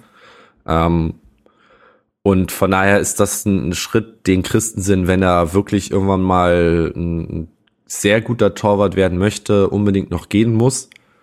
Den ich aber ehrlich gesagt jetzt in der Rückrunde auch nicht erwarte oder erwarten kann. Ähm, weil da fehlt einfach diese Erfahrung und ich glaube, er kann stark von seinen Jahren jetzt bei Hertha profitieren. Ähm, von daher, ich kann leben mit der Torhüter-Position. Ähm, besser ginge sicher immer. Er darf sich nur nicht so runterreißen lassen wie ein Schwollo zum Beispiel, ne? Das stimmt, das stimmt. Das ist wichtig. Dass da wird es auch auf einen Torwarttrainer ankommen. Ähm, Aber da muss ich sagen, die Ausstrahlung, die die Christensen gegenüber einem Schwolo hat, ist da schon ja. ein, ein meilengroßer Unterschied. So, kommen wir zu den Reihen davor und da müssen wir tatsächlich nochmal auf dieses, eben auf die Systemfrage eingehen. In welcher Art und Weise wir das anordnen wollen. Im Sommer war irgendwie relativ klar 4-3-3. Ähm, jetzt muss man eben sagen, mit den Verunsicherungen, die diese Mannschaft durch die Negativspirale hat, glaube ich eben nicht mehr, dass das 4-3-3 funktionieren kann. Ich glaube, dass du an jeder Stelle damit überlaufen wirst und dass dieses System der Mannschaft aktuell auch nicht entspricht ohne einen Ijuke. Also du dir fehlen, finde ich, die starken Flügelspieler aktuell. Und ich habe lange darüber nachgedacht tatsächlich und ich finde, dass, und da können wir eben gleich in die Diskussion, vielleicht seht ihr das ja auch anders. Erst dachte ich, also, als die Transferphase vorbei war, dachte ich, 4-4-2 wäre das Mittel. Also 4-4-2 mit Mittelfeldraute. Nachdem jetzt aber auch das Frankfurt-Spiel so in die Hose gegangen ist defensiv und es in der zweiten Halbzeit auch besser geklappt hat, glaube ich tatsächlich, dass man zu dem System zurück muss, das tatsächlich ein gewisser Paul Dardai zum Anfang seiner Rettermission ausgepackt hat und tatsächlich das, was dann auch zum Klassenerhalt geführt hat, nämlich das 5-3-2. In der Mittelfeldanordnung, ob da jetzt ein Zehner oder ein Sechser ist oder wie auch immer, da können wir gleich nochmal gerne drüber reden, aber erstmal in der Grundformation fünf Verteidiger, drei Mittelfeldspieler, zwei Stürmer, ich glaube, das entspricht dem aktuellen Kader deutlich mehr. Ähm, aber vielleicht seht ihr das ja auch anders. Ähm, ich muss immer jemanden direkt ansprechen, glaube ich, sonst äh, spricht man durcheinander. Benny, sag mal an. Hm. Ich bin da etwas zwiegespalten. Ich würde auch sagen, die einzigen Formationen, die derzeit realistisch sind, weil einfach und gut zu, zu erlernen und gleichzeitig irgendwo sinnvoll ähm, ist ein 4-4-2 mit Raute oder so ein 5-3-2 oder 5-2-1-2 oder wie auch immer man das dann nennen möchte.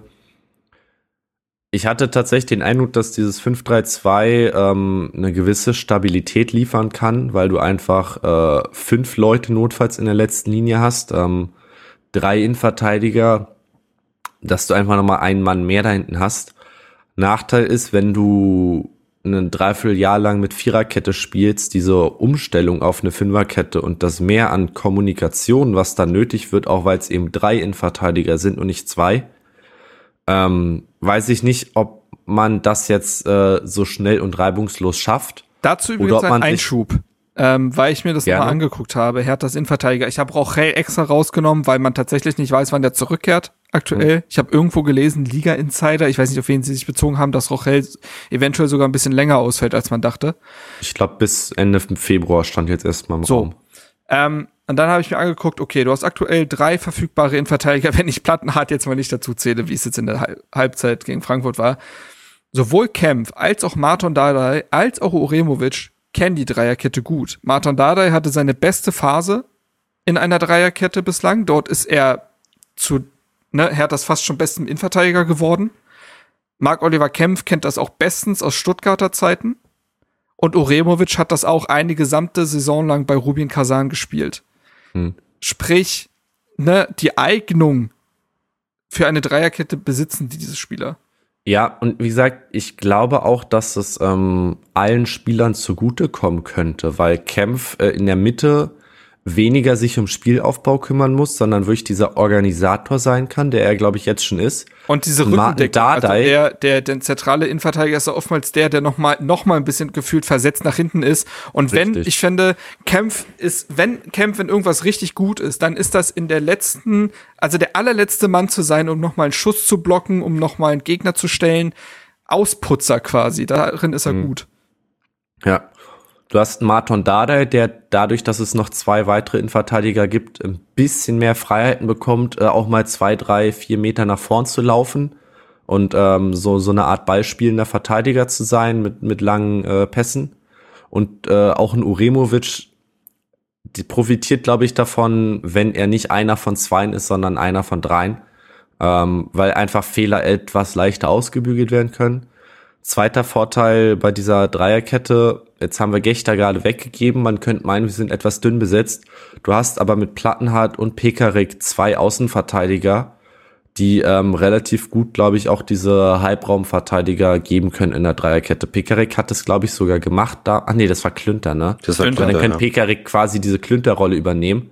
Muss nicht mehr so viel dynamisch äh, mit vorlaufen, sondern kann einfach mit seiner Erfahrung ähm, da diesen rechten Teil ein bisschen mit ausputzen. Von daher, ich, ich denke, wir hätten das Personal auch in, der quantitativen Stärke. Ähm, ich würde es davon abhängig machen, wie sehr Schwarz den zutraut, ähm, sich da zusammenzufinden und das Ganze zu organisieren. Ja, Puma, was ist dein Input zur Dreierkette? Erstmal nur auf die Innenverteidigung bezogen. Ja, definitiv klar. Ähm, ja, personell haben wir die Spieler, die das machen könnten. Ähm, ich denke auch einfach, ich wollte deswegen jetzt noch mal so ein bisschen abbrechen und mal kurz nachfragen. Also seht ihr, dass das Schwarz dieses System jetzt nutzen wird? Ist ja auch die Frage, so ein bisschen. Das wissen wir natürlich nicht. Ähm, wir können das Ganze ja auch mit der Klausel versehen, dass man eventuell auch einen Verteidiger eben nicht hat und dafür auf ein 4-4-2 mit Raute umstellt, denn das ist ja auch ein, also Sandro Schwarz hat ja auf der PK nach dem Transferfenster gesagt, auf die Frage hin, ob man das System ändern könnte, dass das sicherlich eine Option ist oder definitiv eine Option ist. Und das klang sehr danach, dass er selber weiß, dass der Kader jetzt nicht mehr dem 4-3-3 entspricht. Ejuke verletzt, Mauli da abgegeben, also einen weiteren Flügelspieler abgegeben, mit Gigerci den Zentrumspieler dazu gewonnen. Ähm, und zu dem kommen wir noch, aber du hast jetzt gefühlt auch schon wieder einen Luke Bacchio in einem Formloch. Ähm, so. Klang und für mich ein Richter, sehr nach. der in den letzten Spielen, finde ich, nicht das gezeigt hat, was er kann. Ne? Das stimmt. und Ähm, dann hast du nur noch einen Derry Sherhand, der einfach jung und unerfahren ist, wo es ja, dann und natürlich fehlt. Nada. Vergiss Ja, mir ja. den Nada nicht. Sorry, mein Fehler. Ist ja an dem Punkt quasi eine Nada-Analyse. Jawohl, kein, Wo ist, Kein wo ist Buzzer für mich. Ja. Ah, verdammt. Mist. haha. Nein, Äh, okay. aber ja. wenn wir davon ausgehen, dass Schwarz das tatsächlich so umsetzen sollte, dann haben wir auf jeden Fall die Spieler dafür. Es sollte sich niemand verletzen. Ich finde, Plattenhardt hat's okay gemacht. Ähm, Pickerick sehe ich tatsächlich nicht in dieser Rolle, weil einfach auch die Kopfballstärke fehlt. John Joe Kenny hat das übrigens schon öfter in England gespielt. Hm. Ja, auf den kommen wir auch noch zu sprechen. ähm, ansonsten kann tatsächlich auch ein Toussaint diese Position übernehmen. Hat er auch schon gemacht. Wobei Wird das im schrecklich Mittelfeld? war. Ja, ob das jetzt an ihm lag, also ja, ist auch, also im Mittelfeld wird es dann sowieso ziemlich dünn. Genau. Aber von den drei Spielern, die wir jetzt haben, und ich würde mir auch einfach wünschen, dass Dardai wieder spielt. Das ist nämlich der nächste Punkt für mich. Mhm. Ähm, Herr Taner Weg bedeutet für mich, diese Potenziale zu nutzen. So. Wir wissen alle, dass der Hertha-Weg nicht die kurzfristige Lösung für Herthas Problem ist. Und doch musst du ja jetzt schon Zeichen setzen. So, und wenn du absteigst und du hast auf einen Martin Dardai nicht eine Sekunde davon gesetzt, dann wird er auch nicht bleiben. Dann ist er im Sommer genauso weg wie alle anderen auch. Und jetzt musst du das Vertrauen schenken. Und wenn Hertha wieder mit langen Bällen agieren muss, weil gerade das Spiel durch die Mitte nicht funktioniert, naja, welcher Spieler fällt einem denn da ein? Das war ja genau das, was Martin Dardai unter Paul Dardai gemacht hat. So. Ähm, plus dritter Innenverteidiger vielleicht auch besser im Standard verteidigen. Ist auch noch so ein Punkt. Du hast einen Ja. vermeintlich kopfballstarken Spieler mehr auf dem Feld. Ähm, Wobei der dann auch die Ecken schlägt, aber das ist nämlich das Ding. Also, das ist halt auch nur so ein Thema. Wenn Plattenhardt nicht auf dem Feld steht, fehlt dir so ein Stück weit auch die Standardstärke auf dem Feld. Jetzt können wir über Wobei Plattenhardt mit Standards Zigerzi, glaube ich, sich ein Stück weit geholt hat, oder? Der, der macht das doch recht Ja, das stimmt, das stimmt. Aber ja, man hätte zumindest noch eine Varianz drin mit einem Marton, glaube ich. ja. Und, ich will den auch einfach sehen, wie du schon sagst, aufgrund dieses Hertha-Wegs tatsächlich, wenn wir den mal ernsthaft angehen wollen, weil das ist ein Thema, was, glaube ich, jedem Fan schon seit Jahren auf den Keks geht. Ähm, man muss einfach nur mal zurückdenken, wir haben einen Meier, einen Luca Netz und einen Lotka. Alle verloren. Keine Lotka würde ich nicht für einen Hertha-Weg äh, sehen, der war ja nun nicht ewig da und ist auch kein Berliner, aber Ja, aber dann nimm Samacic äh, da. ja, von mir aus. Dann nimm Samacic, ist mir auch, genau. Kommen noch einige dazu, oder ähm, wie hieß er, der in die Schweiz gegangen ist, zu Basel. Ach so, Anton Kade. Gerade auch so. Und einfach, weil diese Spieler bei uns keine Perspektive sehen. Und das kann es nicht sein im Endeffekt. Also, das wären alles gute Optionen aktuell für uns, die wir gebrauchen könnten. Ähm, Und also da hat Bobic Spieler geholt, die bestimmt nicht oder bestimmt kein höheres Niveau haben als diese Spieler und die aber insgesamt dann doch teurer sind. Und ich hoffe deswegen, dass jetzt die mhm. Verantwortlichen sich da irgendwie mit dem Trainer zusammensetzen. Man schaut, was für Optionen hat man noch im Verein und ein Dardai gehört da ganz klar für mich dazu. Auch für die Zukunft einfach, auch wenn man sich schon ein bisschen Richtung zweite Liga orientiert, dann muss der Typ spielen und das Vertrauen bekommen dass Martin Dardai weiß, dass ein Gang in die zweite Liga eventuell kurzfristig sogar Sinn machen könnte, um wieder vollständig zu spielen, hat man ja daran gesehen, dass er auch gerne zum HSV gegangen wäre. Mhm. Ähm, und man muss auch sagen, die Chance, dass wir absteigen, ist nun mal nicht gering. Und dann steige ich lieber ab und gebe äh, den, den Eigengewächsen die Spielzeit und sag gut, also sie können es ja nicht viel schlechter machen als jetzt, weil wenn wir so weiterspielen, wie wir jetzt abspielen, steigen wir mit ziemlicher Wahrscheinlichkeit ab. Dann kannst du auch die Hertha Eigengewächse reinwerfen und wenn du dann absteigst, dann sagst du, gut, ist halt nicht besser geworden, aber du hast zumindest eine Chance, dass es besser wird und wenn nicht, dann hast du zumindest Identifikation. Gut, dann sind wir uns in dem Sinne einig, was die Innenverteidigung angeht, dass die Dreierkette diesen Spielern mehr entsprechen würde. Ja. Gut. Dann gehen wir auf die Außenverteidigung weiter und machen da von links nach rechts, sprich linker Schienenspieler in dem Fall, ja. Ähm, da haben wir aktuell mit Mittelstädt, Plattenhardt und Ulrich genau die Option, die es auch schon im Sommer gab. Ne? Hat sich wenig geändert, außer dass Ulrich noch mal ein bisschen näher ans Profiteam jetzt rangerückt ist durch Trainingslager dabei sein und es hat sich ja generell tatsächlich, das hattest du ja Puma auch in die WhatsApp-Gruppe geschrieben, wir haben ja schon im Sommer eine Vakanz auf dieser Position gesehen, weil es irgendwie keinen definitiven Leistungsträger dort gibt. Wir haben gedacht, Mittelstädt müsste eigentlich am besten zum Schwarzfußball passen aufgrund seiner aktiven Spielart. Dann ist es aber plattenhart geworden, der sogar Kapitän wurde. Das haben wir nicht vorausgesehen. Ähm, so, jetzt ist die Situation aber, wie sie ist und Plattenhart wird den Verein im Sommer verlassen. Ich glaube auch, dass diese Schienenspielerposition etwas ist, was diesem Kader mehr entspricht. Denn ich glaube, wir haben schon oft genug darüber gesprochen, dass Mittelstädt natürlich seine def defensiven Defizite hat. Die sind ja gar nicht wegzudiskutieren.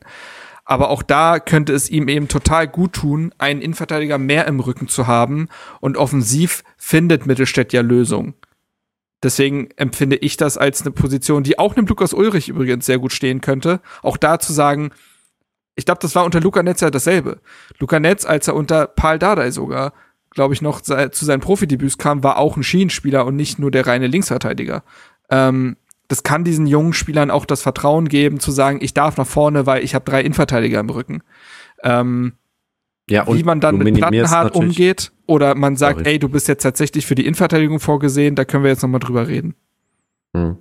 Du minimierst natürlich auch, wenn diese jüngeren Spieler erstmal mehr nach vorne denken und machen sollen, diese Gefahr, dass aufgrund der Unerfahrenheit irgendwelche Defensivpatzer richtig teuer werden, weil du eben dahinter noch einen Plattenhardt zum Beispiel stellen kannst, ähm, der ja defensiv vermutlich seine besseren Qualitäten hat als offensiv, abgesehen von den Flanken.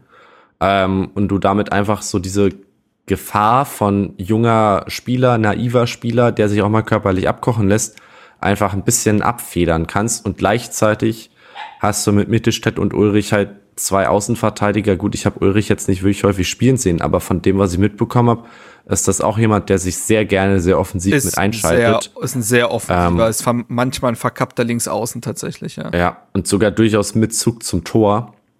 Und ähm, wenn du einen Spieler wie Ulrich einbinden und überzeugen willst, hättest, könntest du ihn da quasi die Position 2 hinter Mittelstädt in Aussicht stellen, weil du Plattenhardt eben als äh, Innenverteidiger links mit einplanst und könntest quasi wieder diesen Hertha-Weg stärken und den Stärken von Mittelstädt und äh, Ulrich entgegenkommen.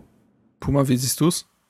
Ja, bin ich absolut bei euch. Also diese Baustelle, die wir uns da selber aufgemacht haben, ähm, hat zu viel Chaos geführt und auch das wäre mit dieser Fünferkette oder Dreierkette mit Schienenspieler ähm, würde jedem Spieler gerechter werden. Ja, dann mach du doch einfach mal direkt weiter mit der Rechtsverteidigerposition. Du wolltest ja auch über John Joe Kenny reden. Dort hat man noch mit Eitschberger und Pickerick zwei weitere Kandidaten. Ja, ich fand das Zitat von Schwarz äh, auf der PK vor dem Frankfurt-Spiel sehr interessant, dass ähm, Pekarik sich kurzfristig, nee, Quatsch, schon im Unionsspiel, glaube ich, schon verletzt hatte und er sich deswegen die Frage nicht stellen müsse, wer denn spielt. Mhm. Das heißt, Ich persönlich habe Pekariks Leistung gegen Union auch ziemlich gut bewertet, auch wenn er am 2 zu 0 oder 0-2 maßgeblich beteiligt war. Ähm, trotzdem wirkte er insgesamt deutlich gefestigter als Kenny und auch ruhiger. Ähm, ich hätte ihn auch weiterspielen lassen, wenn er sich nicht verletzt hätte. Bei Kenny hatten wir alle die Erwartung, dass wir einen jüngeren Pekarik bekommen. Mhm. Das stimmt auch von den Ansätzen her. Ich finde dennoch, dass er innerhalb dieser Saison Defizite im Abwehrverhalten aufgezeigt hat. Und das war an sich das, wo wir seine Stärke gesehen haben. Ähm, dass da vorne nicht viel geht, war uns schon bewusst. Da konnte er auch nichts verbessern. Also seine Flanken sind eine Katastrophe. Die kommen maximal zum 16er, aber nie wirklich dahin, wo es gefährlich wird. Ähm, das hatte übrigens ganz kurz, das ist interessant, Stefan Hermanns hatte auf Twitter sogar mal geschrieben, als ich, ich hatte irgendwas zum Rechtsverteidiger geschrieben, meinte er, in Florida war es so, dass jede Flanke von Pekarik im Training punktgenau ankam und das bei Kenny eine 50-50 Streuung war. Hm. Ja, das ist offensiv einfach sehr limitiert. Ähm, ja, auch beim Pressingverhalten wirkt er oft unkontrolliert und ähm, stets bemüht tatsächlich, aber eben doch mit Defiziten, so dass ich sogar sagen würde, Kenny ist nicht wirklich Bundesliga-tauglich, nicht Erstliga-tauglich und ähm, hätten wir jetzt die Viererkette weiter behalten, äh, wäre Pickerick für mich die bessere Wahl. Ähm, und da der sich jetzt aber verletzt hat, sehe ich auch die Fünferkette auf der Position mit deutlichen Vorteilen, weil wir eben einen Marco Richter als Schienenspieler nehmen können oder eben äh, Julian Eschberger. Ja. Perspektivisch. Ja. Also das ist ein bisschen zu früh wahrscheinlich, ist auch nicht die Situation, um ihn da reinzuwerfen, in meinen Augen. Aber ein Richter kann diese Schienenrolle, denke ich, schon erfüllen. Mit Kenny hättest du halt einen Spieler, der das einfach erstmal theoretisch kannst du ihn dahinstellen, weil es ist an sich erstmal eine Rechtsverteidigerposition und könntest das System auch sehr asymmetrisch interpretieren, dass du halt den Linksverteidiger umso höher stellst. Ähm, kommt wahrscheinlich auch auf den Gegner an. Ne? Also wenn du gegen Bayern spielst, ist vielleicht Kenny die bessere Variante. Pekarik hat ja tatsächlich auch schon mal den Schienenspieler dann gegeben und hat das gar nicht so verkehrt gemacht und trotzdem merkst du, dass ihm die Enddynamik natürlich ein Stück weit dann fehlt Eitschberger, sehe ich als jemand, der auch wie Ulrich ein offensiv denkender Verteidiger ist, dem so eine Rolle liegen könnte, der aber noch mal ein Stück weiter weg wirkt als Ulrich. So einfach in der Wahrnehmung irgendwie. Ähm, der aber, glaube ich, auch wichtige Erfahrungen gerade in der U23 macht und den man nicht rausrechnen sollte aus der Position. Ähm, wie lange Pekarik ausfällt, müssen wir mal schauen. Es klang jetzt nicht unglaublich, mm, ja, also nicht schlimm, müssen wir mal schauen. Und doch sehe ich deine Punkte.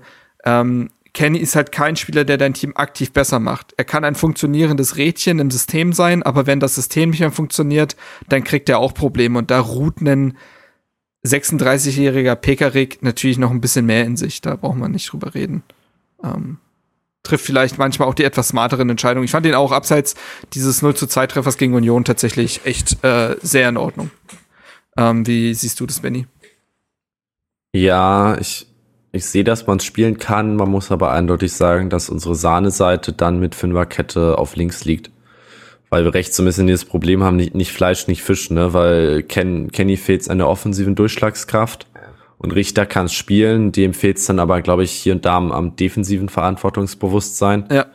Ähm, und ich kann nicht glauben, dass ich äh, Anfang Februar 2023 hier sitze und mir denke, ja, so ein Seevolk wäre jetzt eigentlich ganz geil, ne? Äh, ist äh, nee, Armutszeugnis sondergleichen. Es ist eigentlich das größere Armutszeugnis, dass wir hier sitzen im Februar 2023 und immer noch über Peter Pekarik reden. Ja. Das ehrt ja. ihn auch, ne? Aber ich, es ich liebe ist, ihn, ne? Aber es ist Wahnsinn, dass man gefühlt vor zehn Jahren schon Pekarik Plattenhardt auf den Flügeln hatte. Das ist schon absurd. Ähm, ja, ja, von daher, ich, ich wäre nicht begeistert mit unserer Besetzung auf dem rechten Flügel, aber ähm, ich glaube, hier muss man einfach pragmatisch sein und, und sich anerkennen, dass dieser Kader einfach keine besseren Optionen liefert äh, und man jetzt sehen muss, äh, dass man das irgendwie mit, genau. mit Krampfen und äh, Beißen und Kratzen über die Bühne bringt. Ähm, aber wie gesagt, ich glaube, der Fokus sollte dann, äh, wenn Schwarze spielen lässt, äh, auf anderen Teilen des Spielfeldes liegen. Und das ist ja auch okay. L äh, kenn deine Schwächen und kenn deine Stärken. Wie gesagt, Bochum kennt auch genau seine Stärken und weiß, was sie mit welchen Spielern machen können. Und dann läuft eben viel über Antwi Ajay, aber es funktioniert halt. So. Ähm, Zu dem Punkt. Ja. Ich sehe das auch, dass Richter defensiv wahrscheinlich äh, einen Moment brauchen wird. Aber ich habe das Gefühl, dass es leichter ist, einem Offensivspieler diese Aufgabe zu vermitteln, ähm, als andersrum. Und wir hatten das in der Vergangenheit auch mit Lazaro und mit ähm, Weiser, ja. Weiser ähnlich gemacht, was im Endeffekt eine sehr gute Lösung war. Insofern. Ich finde es, also rein theoretisch finde ich die Gedanken mit Marco Richter sehr spannend und ich finde er jetzt auch gar nicht so verkehrt gemacht in der zweiten Halbzeit gegen Frankfurt, aber ich vielleicht auch da gegnerabhängig, ne? Wenn du weißt, in dem, also spielst du jetzt gegen den direkten Konkurrenten, dann stellst du da einen Richter hin, weil du weißt, du brauchst mehr Power. Und wenn du gegen Top-Team XY spielst, nimmst halt die defensiv etwas sichere Variante. Vielleicht ist das der Kompromiss, den man da schließen kann. Ähm, kommen wir zur Mittelfeldbesetzung. Ähm, da ist so ein bisschen die Frage, man hätte auch in dem System wie im 4-3-3 drei Mittelfeldspieler. Und dann ist halt die Frage, geht man das mit zwei Sechsern und einem Zehner an oder quasi zwei Achtern und einem Sechser? So rum würde ich das mal betrachten. Ähm, für was hat man welche Spieler? Ich würde da jetzt einfach mal einen Vorschlag einreichen und dann können wir über den einfach mal reden. Ähm, ich glaube, auch solange ein, ein, ein also ich, man muss beten und hoffen, dass Jovetic noch mal fünf Spiele im Tank hat. Und dann brauchst du diese Zehnerrolle. Auch weil ein Marco Richter auf dieser Position durchaus stattfinden kann, weil ein Boetius, auch wenn er gerade nicht gut in Form ist, ne, auf der Zehnerposition, ich nenne es jetzt erstmal ein bisschen ketzerisch, weniger Schaden anrichtet als weiter hinten. Und ich glaube auch, einen Suat Serda eine Position weiter an, näher ans Tor zu schieben, kann Herthas Offensive helfen. Würde für mich also bedeuten, dass man eher auf ähm, in dem Sinne zwei Sechser und einen Zehner setzt. Die beiden Sechser stellen sich für mich aktuell von selbst auf, denn das sind Toussaint und äh, Gigerci.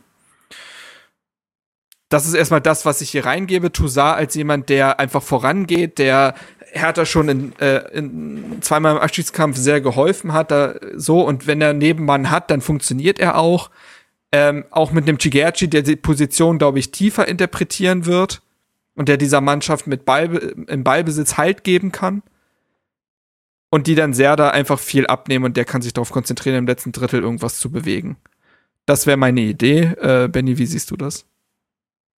Ich würde tatsächlich das Credo hier fortführen, ein bisschen gegnerabhängig. Ähm, wenn man gegen einen Top-Gegner spielt, sprich europäisch spielend, ähm, würde ich eher mit einem Sechser und zwei Achter davor agieren, nämlich Zigerzi als, als Anker-Sechser und dann Serda und Toussaint als die beiden Achter, ähm, die dann eher defensiv eingestellt sind und Serda bisschen mehr Freiheiten bekommt nach vorne. Wenn du gegen eine Mannschaft aus der zweiten Tabellenhälfte spielst, äh, würde ich mich dir anschließen, ganz klar, Zigerzi, Toussaint, Doppelsechs. Ähm, und dann davor äh, ein Toussaint, ein Jovetic, wahlweise mal ein Boateng, mal einen Richter. Ähm, so ein bisschen, wer ist fit, wer ist in Form und wie offensiv willst du denken, weil auch da ist ein Serda natürlich nochmal eine etwas absicherndere Wahl im Vergleich zu einem Jovetic zum Beispiel. Mhm. Man hat finde ich, äh, für dieses Dreier-Mittelfeld verschiedenste Spielertypen zur Verfügung ähm, und kann sich da sehr, sehr variabel aufstellen, was, was Personal und Anordnung und, und Aufgabenverteilung angeht. Ähm, weil du hast einfach ein, zwei passsichere Spieler mit einem Zigerzi hinten, einem Jovetic vorne. Du hast ein paar sehr mobile Spieler mit einem Serda und einem Abstrichen Toussaint und du hast ähm, sehr zweikampfstarke Spieler mit einem Toussaint, vielleicht mit einem Schunic. Ähm, von daher hast du da, finde ich, sogar für Herthas Verhältnisse eine, eine sehr gute Auswahl, was zumindest die Variabilität angeht. Puma, wie siehst du es und wie würdest du es auch eben unter dem Gesichtspunkt, reicht das für den, äh, reicht das für so einen ähm, Klassenhalt oder zumindest für den Abschiedskampf als solchen? Im Sommer hatten wir auch schon gesagt, dass das eine Position ist, auf der sehr viel passieren muss, sehr viel passieren wird. Mhm. Ähm, da war die Kaderplanung noch nicht sehr fortgeschritten. Das stimmt. Ähm, Stand jetzt steht und fällt vieles für mich damit, wie Chigerchi mhm. auftreten wird. Welche, ja, welche Qualität er wirklich mitbringt. Ja. Ähm, und dann komme ich leider auch zu einem Punkt, damit werde ich relativ alleine dastehen. äh, ich habe da viel drüber nachgedacht. Luca Toussaint ist ein geiler Spieler. Ich glaube, bei dem sehen wir alle, dass der sich aufreibt, dass der dem Team alles geben möchte. Aber in meinen Augen ist es im Moment nicht der Spieler, den wir benötigen. Ich finde ihn als alleinigen Sechser zu schwach. Und als Achter bringt er mir nicht die fußballerischen Fähigkeiten mit, die es im Moment bräuchte. Ähm, deswegen sehe ich tatsächlich, also ich hoffe jetzt einfach mal, dass Chigerchi diese Stabilität auf der 6 bringt, was Zweikämpfe und Passspiel angeht. Ähm, gerne auch im Zweifel, je nachdem wie der Gegner spielt, neben einem Sunjic, der dann einfach die Zweikampfstärke auf jeden Fall hat. Und davor zum Beispiel ein Serda auf der 10. Oder eben anders, Chigerchi als alleiniger äh, Sechser kann auch neben Serda spielen, weil ich finde, Serda kommt auf der 6 auch stärker als über die 8. Oder über die 10 besser gesagt, also dann wäre er so eine Art Achter. Und dann hoffen, dass Jovetic wieder fit wird. Alles andere, was wir da im Moment haben, finde ich von der Qualität her nicht ausreichend. Also ein Boateng ist nicht ausreichend, ein Boetius ist im Moment definitiv nicht die Verstärkung, die uns weiterbringt. Ähm, ja, und dann wird es auch schon dünn. Also ich kann es mir auch definitiv vorstellen mit einem Toussaint, aber ich glaube, der passt nicht so richtig in dieses System hinein. Hm. Ich Hast du da direkten Gedanken zu, Benny? Hm. Ich sehe es und ich, ich finde es auch ähm, gut begründet. Ich habe so ein bisschen Bauchschmerzen, die daher rühren, dass Toussaint in, bis zur WM-Pause der Spieler auf dem Platz war, bei dem ich am meisten den Eindruck hatte, dass er das organisiert, dass er so ein bisschen als äh, Führungsspieler vorangeht. Es gab nicht wenige Stimmen, die meinten, dass er der wahre Kapitän ist. Ähm, mhm. Und ihn jetzt dann rauszunehmen, weiß ich nicht, ob das ein, ein Loch einfach hinsichtlich ähm, Lautstärke auf dem Platz ähm, und einfach so, so ein bisschen halt Führungsfigur reißt Wobei ich hier auch äh, Puma zustimme, dass es einfach auf Zigerzi angeht, weil, weil ankommt, weil Zigerzi ist ein Spielertyp, der das, glaube ich, auffangen kann, der in diese Rolle übernehmen könnte. Ähm, und ich finde, dann kann man zumindest mal drüber nachdenken, zu sagen, wir verzichten mal auf, auf Toussaint. Ähm, Fände ich aber mit einem nicht unerheblichen Risiko verbunden, wo ich nicht weiß, ob Hertha in der Lage ist, dieses Risiko eingehen zu können. Ja, ich bin, ich bin da bei Benny. Also auch in gar nicht dieser eben, dass man so definitiv das ausschließen möchte. Ich finde auch, dass das legitim ist, was Puma gesagt hat. Ich glaube tatsächlich, dass ein Faktor ist, den man aktuell eigentlich nicht anfassen sollte.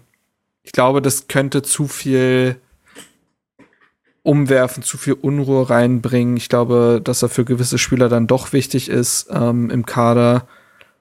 Und tatsächlich hängt sehr viel von äh, Gigachi ab, weil wenn Hertha hätte ein großes Problem im zentralen Mittelfeld, wenn er ein weiterer Spieler ist, der nur mitschwimmt.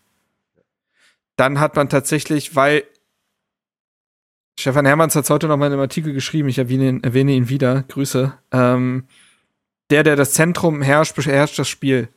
Und ob man das Zentrum jetzt spielerisch beherrscht oder kämpferisch, das hängt dann von der Mannschaft jeweils ab. Aber du brauchst eine Form von Dominanz. Und die hat Hertha zuletzt nicht gehabt. Und da wird sehr viel von Chigerci abhängen. Ob er mit seiner Ruhe, mit seiner Ballsicherheit, mit seiner Präsenz ähm, dieses Loch ein Stück weit füllen kann. Und davon könnte wieder ein Toussaint profitieren. Ne, das muss man eben auch sehen, wie funktioniert das dann im Zusammenspiel, weil Toussaint wieder. Ich glaube, wir haben mal kritisiert, dass Toussaint gefühlt alles im Mittelfeld machen müsste, weil er sogar noch der fußballerisch Beste dort ist. Das war in der Zeit, wo Askasibar und Darida, glaube ich, mhm. neben ihm gespielt haben. Und dass er darunter gelitten hat, weil er plötzlich ein Allrounder sein musste, der er nicht ist. Und eventuell kann ihm Chigerci da auch Dinge wieder abnehmen. Ähm, das würde ich nicht ausschließen. Ähm, also das ist mein Take dazu. Aber ich würde schon dann erstmal sagen, dass man, also Jovetic kann, das große Problem ist, wir können nicht einschätzen, wann und wie und ob Jovetic nochmal zurückkommt. Ähm, deswegen würde ich es erstmal mit einem Serda auf der 10 pro probieren. Oder man sagt halt wirklich noch ein bisschen defensiver, Chigerci auf der 6 und Tosar Serda 8 Da kann, also da bin ich jetzt gar nicht so entschieden. Gut, zentrales Mittelfeld damit abgeschlossen. Kommen wir zu den beiden Mittelstürmerpositionen in diesem System. Ähm, dort hätte man theoretisch zur Verfügung in diesem System ein Dodi Luke Bacchio, ein Wilfried Konga, ein Florian Niederlechner, auch einen Sevan Jovetic, ein Jessic Nankam und ein Derry Sharehand. So. Eventuell auch noch ein Marco Richter, aber das ist jetzt sehr theoretisch erstmal. So. Ähm, Ijuke wissen wir alle, als eben klare Außenspieler fällt noch lange aus. Deswegen ist es aktuell einfach kein Faktor, der einzuberechnen ist. Deswegen müssen wir von diesen beiden Mittelstürmer-Situationen, Positionen ausgehen. Ähm, Puma, was wäre denn da, was wäre denn da dein präferiertes Duo? Ähm, ja, Konga hat jetzt oft genug unter Beweis gestellt, dass er nicht die Qualität mit sich bringt, die wir erwartet hätten oder erhofft hätten zumindest. Ja. Ähm, das ja, ist einfach nichts. Und jetzt zudem auch noch gerade verletzt. Ich weiß nicht, wie lange, ob da irgendwas bekannt ist oder so. Ja. Ähm, aber ich fand schon im Frankfurt-Spiel, dass Niederlechner bessere Ansätze gezeigt hat, als Konga das gemacht hat. Ähm, insofern ist Niederlechner für mich schon eine heraus, also, ja, hm, schon ein Kandidat. Ich tue mich ein bisschen schwer, weil mir auch ein Langkamp sehr, sehr gut gefällt, wenn er denn spielen darf. Ähm, und ich den Luki Bacchio auch nicht wirklich auf die Bank setzen wollen würde. Auch wenn der jetzt ein bisschen untergegangen ist. Ähm, das liegt aber auch daran, dass die Gegner sich auf ihn eingestellt haben und ihn auch doppeln, so dass er einfach nicht wirklich zum Zuge kommt. Das wird aber mit der Grundausrichtung des Spiels, denke ich, ähm, zusammenhängen, wie man sich da entscheiden wird. Hm. Also wenn man jetzt einen Gegner auf Augenhöhe vor sich hat, wo man das Spiel machen möchte, wird man auch vermehrt versuchen, über die Außenflanken zu schlagen. Dann hätte ich schon gerne einen Niederlechner im Sturm drinne. Ähm, neben einem Nangkampf wahrscheinlich, wenn man sich vornimmt, etwas tiefer zu stehen und dann schnell umzuschalten, dann hätte ich doch immer noch gerne Luki Bakio drin, der einfach aufgrund seiner individuellen Klasse und Schnelligkeit da ähm, den Vorteil hat vor Niederlechner. Aber ein Nangkampf wäre für mich tatsächlich jetzt mal gesetzt. Benny, wie ist es für dich? Hm, ich stehe da, glaube ich, von einer sehr ähnlichen Problematik wie Puma, dass ich sage, Doppelsturm aus Niederlechner und Nankam klingt sehr gut, weil Niederlechner auch, ähm, glaube ich, in Augsburg diese Rolle dieses eher mitspielenden Stürmers ausgefüllt hat, der auch einfach mal äh, Räume schafft durch Läufe, der äh, gute Vorlagen liefern kann, der trotzdem ein guter Vollstrecker ist. Und du hättest daneben mit Nankam einfach jemanden, der sehr abschlussstark ist, der sich äh, gut äh, bewegen kann ähm, und quasi da, die Räume, die eine Niederlechner schafft, ausnutzen kann. Andererseits würde es sich halt sehr, sehr komisch anfühlen, den Luke Bacchio auf die Bank zu setzen. Ähm, von daher würde ich, glaube ich, auch eher sagen, man spielt mit äh, Niederlechner Luke Bacchio, guckt, wie das funktioniert und hat Nankam als erste Einwechseloption.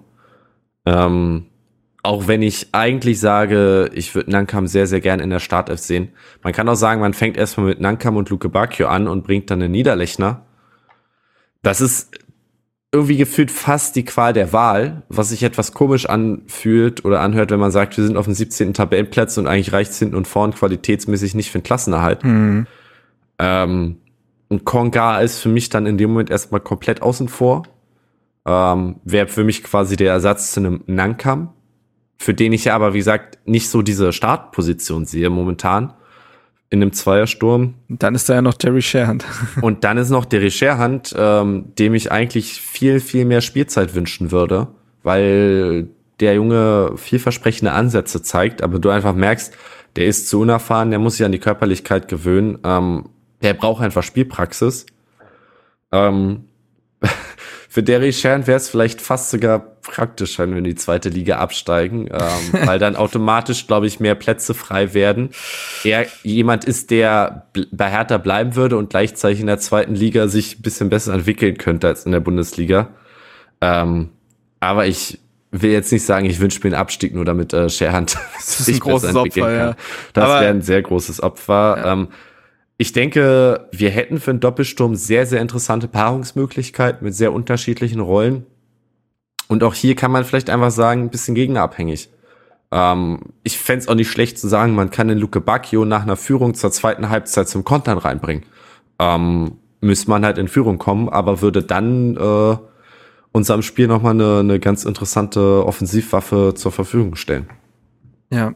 Ich habe auch lange über dieses 3, äh, 5-3-2 nachgedacht, weil ich tatsächlich es als so empfinde, dass alle Mittelstürmer von Hertha von einem zweiten Mittelstürmer profitieren würden. Konga war der Versuch, eine alleinige Spitze in den Kader zu integrieren. Das hat nicht funktioniert und Hertha ist fast schon darauf angewiesen, dass man eher einen Sturmduo stellt, weil man sonst keinen durchschlagskräftigen Mittelstürmer hat. Und tatsächlich ist es so, dass Wilfried Kongas beste Phase seiner gesamten Karriere war die vergangene Saison in Bern, wo er mit Jordan, der jetzt bei Union spielt, einen zweiten Mittelstürmer neben sich hatte. Ich glaube, dass alle Mittelstürmer davon profitieren könnten und ähm, es daher sehr viel Sinn ergibt. Ich bin tatsächlich entschiedener, was den Mittelsturm angeht in seiner Besetzung. Ich finde, dass Florian Niederlechner gesetzt sein müsste. Ähm, ich finde, dass er gegen Frankfurt schon in so ganz kleinen Situationen gezeigt hat, dass er einfach diese Bundesliga wirklich gelöffelt hat. Er versteht, in kleinsten Situationen noch mal einen Einwurf rauszuholen, den Zweikampf zu gewinnen. Es gab diese Szene, die abgepfiffen wurde. Das hat er eigentlich extrem gut gemacht, von Durchsetzung bis Schuss. Das hat man von Konga noch nicht einmal gesehen in der Saison gefühlt. Ich finde, er ist einfach drin und Niederlechner hat in Augsburg aufgesogen, aus den kleinsten Situationen etwas herauszuholen. Der ist super erfahren, der ist ein Führungsspieler, der, bei dem weiß man, dass er seine Tore machen kann. Ich finde, Florian Niederlechner muss für diesen Abschiedskampf gesetzt sein. Sonst hättest, sonst hättest du ihn nicht holen müssen. So. Ähm, das ist, und daneben ist für mich tatsächlich Jessica Nankam erstmal gesetzt. Ich finde, dass Luke Bacchio seit der WM-Pause oder seit der Rückkehr aus der WM-Pause nicht mehr derselbe ist aktuell. Dass ihm total der Esprit fehlt, diese Freudigkeit, dieser Mut auch. Ähm, ich will es nicht zu hoch hängen und es geht mir jetzt auch gar nicht darum, irgendein Mentalitätsding aufzumachen oder was auch immer, aber es ist der Ist-Zustand, dass er in dieser Form der Mannschaft nicht hilft. Und wenn wir über die Basics reden, über Feuer, über im Zweikampf da sein, über Präsenz, dann muss Jessica Nankam spielen. In jeder Einwechslung, die er hatte, hat der einen Unterschied gemacht. Da war er da, da hat er dem Gegner wehgetan, da hat er seiner Mannschaft eingeheizt, da war er beim Schiedsrichter. Also mit dem im Raum erhöht sich die Raumtemperatur so und so einen Spieler brauchst du aktuell. Ähm, der und dann einen Luke Bacchio als Einwechselspieler zu haben, um müde gelaufene Spieler nochmal zu überlaufen. Das doch, ist doch überragend. Also, und Derry Sherhand, der vielleicht mal seine zwei Minuten bekommt, ist jetzt gerade auch eine doofe Situation für ihn, dass er nicht in Ruhe aufgebaut werden kann und vielleicht sogar noch mal ihm Mann spielen der U23 gut tun würde. Ähm, aber für mich war, ist diese Besetzung, wie sie es in der zweiten Halbzeit gegen Frankfurt war, mit Niederlechner und dann kam das Optimum, was du gerade rausholen kannst, plus vielleicht, also wir haben über Konga genug geredet und er hatte genug Chancen. Und doch muss man sagen, dass ihm auch ein Doppelsturm eventuell gut tun könnte und er darüber auch wieder ein bisschen Vertrauen bekommen könnte. Ähm, aber für mich gesetzt Niederlechner und Nankamp, der. Ja, ja was bei dem Ansatz, äh, glaube ich, sehr dafür sprechen würde, ist, wenn du dieses 5-3-2 spielst, hast du in der Ausführung, wie wir es jetzt, glaube ich, uns, uns ein bisschen zurechtgemalt haben, ein eher destruktives, sehr defensives Mittelfeld äh, auf dem Platz. Und ja, ohne Zehner zwei, auf jeden Fall, ja. Richtig. Und du brauchst zwei Stürmer, die so ein bisschen für sich selbst genau, sorgen. Genau, Alleinunterhalter. Und äh, da sind, glaube ich, Niederlechner und Nanka mit ihrer Körperlichkeit jeweils äh, sehr gut prädestiniert für, dass man da auch einfach mal zu zweit äh, drei oder vier Verteidiger ähm, ausspielen kann. Und ähm, also ich kann mit dem Ansatz gut leben, weil wie gesagt, eigentlich ist es zu schade, Jesse gerade nicht spielen zu lassen. Ähm, und vielleicht nimmst du so nochmal ein bisschen Druck auch wieder von Luke Back hier runter, dass du sagst, er muss wieder funktionieren, sonst ist unsere Offensive tot. Ähm, ja. Du beschreibst halt das, was äh, einige befürchtet haben, ne, dass durch diese nicht WM-Nominierung oder auch generell, dass die WM vorbei ist, bei Luke Bacchio diese, diese intrinsische Motivation, alles aus sich rauszuholen, wieder ein bisschen abgeflacht ist. Ähm, und da einfach was fehlt. Ob es daran liegt, das will ich jetzt tatsächlich gar nicht so sehr beurteilen. Ich glaube, bei Luke Bacchio war ja auch bis zum letzten Wechsel eine Möglichkeit. Da musste anscheinend Sandro Schwarz ihm auch noch mal ein bisschen den Kopf waschen, dann funktioniert es gerade sportlich nicht. Da kommen, glaube ich, ein paar Faktoren dann einfach zusammen, die Luke Bacchio so ein bisschen die Leichtigkeit genommen haben. Und ihn dann als Joker zu bringen, ohne in dem Sinne erstmal Druck, das, glaube ich, empfinde ich als nicht verkehrt. Und Nankam hat auch schon mal, auch wenn es eine kurze Phase war, unter Paldada bewiesen, dass er Abschiedskampf im Kopf verarbeiten kann, dass er da trotzdem Feuer hat und nicht kleinlaut wird. Im Schalke-Spiel damals ja auch getroffen. Niederlechner, wie gesagt, der, also, der kennt Abschiedskampf in- und auswendig aus Augsburg. Ich glaube, diese Cleverness, diese, diesen, dieses Feuer, das brauchst du da vorne, wenn du da nur zwei vorne hast. Ähm, ja. Augsburg hat die am wenigsten herausgespielten Torchancen. Ja, es ist, es ist wieder schwarze Magie, was da passiert, aber mhm. deswegen kennt es Niederlechner nee, ja bestens. Eben, also spricht ja nur für ihn, dass er weiß, wie es ist, wenig Möglichkeiten zu bekommen und daraus das Beste zu machen. Ja, und Niederlechner ist mir auch aufgefallen im Spiel gegen Frankfurt, der hat sich dann auch mal fallen lassen ins Mittelfeld. Oh, war das ein Anblick. Das hat mhm. mir bei Konga so sehr gefehlt, dass der, dass man sagen konnte, ja, stimmt, du kriegst keine Bälle, das ist sehr unfair für dich als Mittelstürmer, aber du machst auch nichts dafür.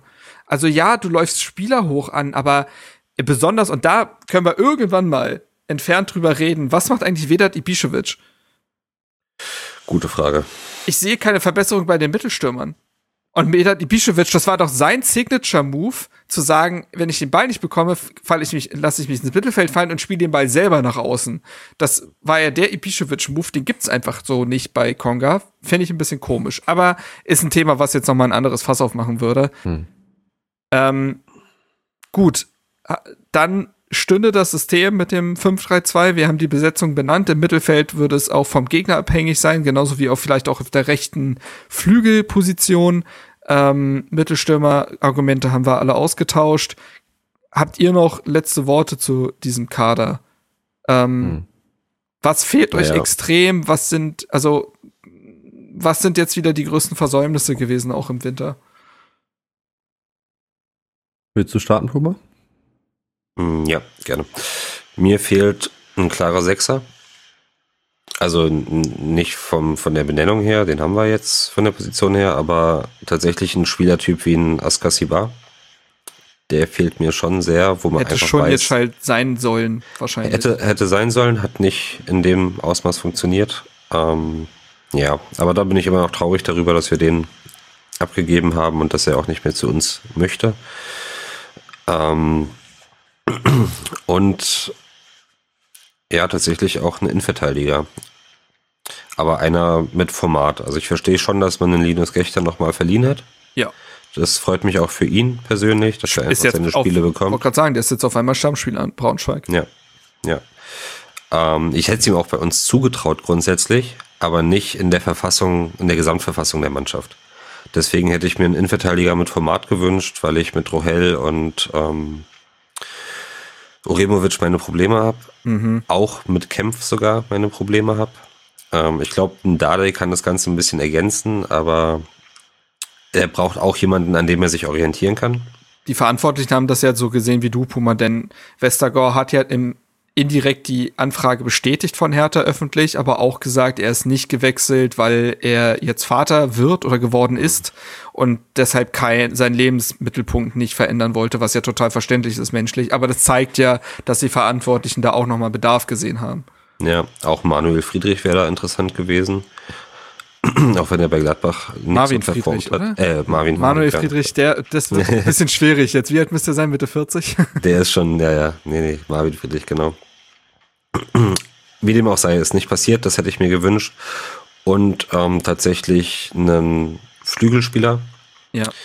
Ähm, auch mit einem gewissen Format. Damit hätte ich mir vorstellen können, Schwarzsystem, wie es bisher war, auch weiterzuführen. Durch die Verletzung von Ijuke, ähm, die Veränderung in der Innenverteidigung.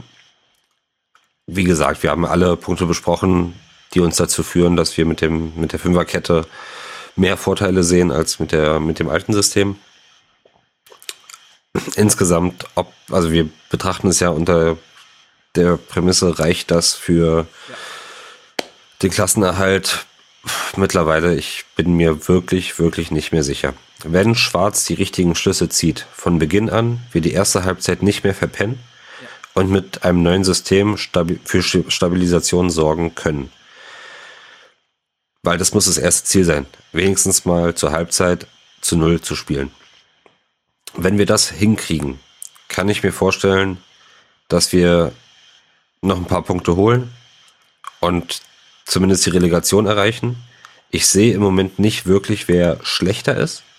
Sogar Schalke macht es im Moment nicht schlecht. Augsburg ist weg, auch die Art und Weise, wie die Fußball spielen, damit sind die ich weg. Ich glaube, dass es in Stuttgart noch mal brennen wird tatsächlich. Das, das ist kann mein sein. Guess, weil der Trainereffekt bleibt aus, das Umfeld wird unruhiger, die haben eh gerade intern ganz große Probleme. Das könnte noch mal brennen. Girassi ist jetzt verletzt. Ich wollte gerade sagen, deren absoluter Top-Stürmer ist gerade ausgefallen. Hm. Sonst, die haben eh, eh schon keine Tore. Also. Ja, das kann sein. Nichtsdestotrotz war das, gegen wen haben die jetzt gespielt? Gegen Bremen. War es auch nicht so schlecht. Ähm, der Stürmer fehlt halt. Ähm, ja, ansonsten, genau, Stuttgart kann ungemütlich werden. Hoffenheim könnte noch mal unten mit reinrutschen. Aber mhm. die muss man ja punktetechnisch auch erstmal erreichen. Insofern, wie gesagt, sollten diese Punkte einigermaßen erfüllt werden und wir schaffen es, uns aus diesem Sumpf wieder rauszuholen, kann ich mir den Klassenerhalt vorstellen. Was dagegen spricht, ist einfach, dass sich vom Kader, vom Niveau her im Vergleich zur letzten Saison nicht viel verändert hat. Er zum Teil noch etwas schlechter wurde vom Niveau her. Mhm. Ähm, wir hatten aber in der Hinrunde einen mega Hype. Wir hatten einen neuen Präsidenten, der wirklich Aufbruchsstimmung mitgebracht hat. Wir hatten einen neuen Trainer, der ein klares ähm, System gesehen hat, was er spielen möchte. Und das hat alles dazu geführt, dass wir ja motiviert an die Sache rangehen konnten. Das war unser Joker und der ist jetzt weg. Also mhm. jetzt sind wir wieder in der Realität angekommen und müssen mit dem klarkommen, was wir haben. Und ich hoffe, Schwarz zieht die richtigen Schlüsse. Wie ich es vorhin schon erwähnt habe, wenn das gegen Gladbach genauso aussehen sollte wie gegen Frankfurt, Union, Wolfsburg oder Bochum, bin ich der Meinung, wird er nicht mehr allzu viele Möglichkeiten haben. Ähm, ich weiß auch nicht, ob ich das gut oder schlecht sehe. Ist halt immer die Frage, wenn man sagt, okay, wir wollen mit dem auch in Liga 2 gehen. Dann muss man natürlich an ihm festhalten und sagen, okay, dann guck jetzt schon, welches Spielermaterial du dafür formen kannst und mitnehmen kannst. Wenn man sagt, der Klassenerhalt hat oberste Priorität, dann muss auch auf der Trainerposition wahrscheinlich was gemacht werden. Weißt du was, Benny, bevor du da einsteigst, gehen wir tatsächlich einfach mal in den Ausblick und ich frage dich einfach mal, wie du das Gladbach-Spiel siehst und was du glaubst, die Konsequenz sein müsste, wenn es denn nicht gut ausgeht. Bist du damit einverstanden, hm. bevor ich jetzt ich würde vielleicht noch mal zwei Sätze darauf verwenden, was ich mir gewünscht hätte. Ah, natürlich, ähm, klar. Noch, ähm, weil das hängt bei mir davon ab, ob man sich im Winter noch mit We also ob sich Benny Weber und Sandro Schwarz noch am Sonntag oder Samstag hingesetzt haben und sich auf ein System geeinigt haben. Ähm, weil ich finde, wenn man sagt, man spielt jetzt so ein 5-3-2, hätte es dringend noch einen rechten Schienenspieler gebraucht wenn man sagt, man bleibt beim 4-3-3, hätte es dringend einen Flügelspieler gebraucht. Mhm. Was es in beiden Situationen auf jeden Fall noch gebraucht hätte, wäre ein spielstarker, kreativer, zentraler Mittelfeldspieler gewesen. Die Rolle, die eigentlich Boetius übernehmen soll, es aber einfach nicht schafft. Weil du kannst mit einem Jovetic nicht planen. Ein Serda ist seit jetzt gefühlt auch bei uns in einem Jahr im Formtief. Ähm, du hast keinen Spieler, der, der das Spiel aus der Mitte heraus ein bisschen lenkt und denkt ähm, oder es gerade abruft. Nun ist aber auch das Problem, wenn du da jemanden holst, äh, setzt du irgendeinen Spieler, der eigentlich als Stammspieler eingeplant ist, permanent wieder auf die Tribüne ähm, und zahlst dich natürlich dumm und dämlich. Von daher, ich hätte mir eigentlich Verstärkung gewünscht, kann aber auch verstehen, dass man in unserer finanziellen Lage sagt, man macht das nicht. Ich glaube, man kann mit diesem Kader den Klassenhalt schaffen. Wenn die Rädchen ineinander greifen und wenn die Spieler das abrufen, was sie abrufen können, weil man hat es in der Hinrunde gesehen, der Kader ist besser als das, was er in den letzten Spielen gezeigt hat. Ähm, und wenn jetzt nochmal ein neues System kommt, eine neue Sicherheit, kann es reichen. Auch mit Blick auf die Konkurrenz ist, finde ich, der Relegationsplatz definitiv drin. Das glaube ich nämlich. Es wird auch. kein Selbstläufer. Ähm, gut, waren jetzt mehr als zwei Sätze, sorry dafür. Gehen wir mal in den Ausblick zu Gladbach. Ja, jetzt, jetzt, jetzt kommt ja erstmal der Audiotrainer, den dürfen wir natürlich nicht vergessen. Ach so, okay. Der kommt Dann jetzt. machen wir das so. Am Wochenende wird wieder Fußball gespielt. Wer macht das Rennen? Weiß ich gar nicht, wer spielt denn überhaupt? So, jetzt Und darfst weiter du. geht's. Jetzt darf ich.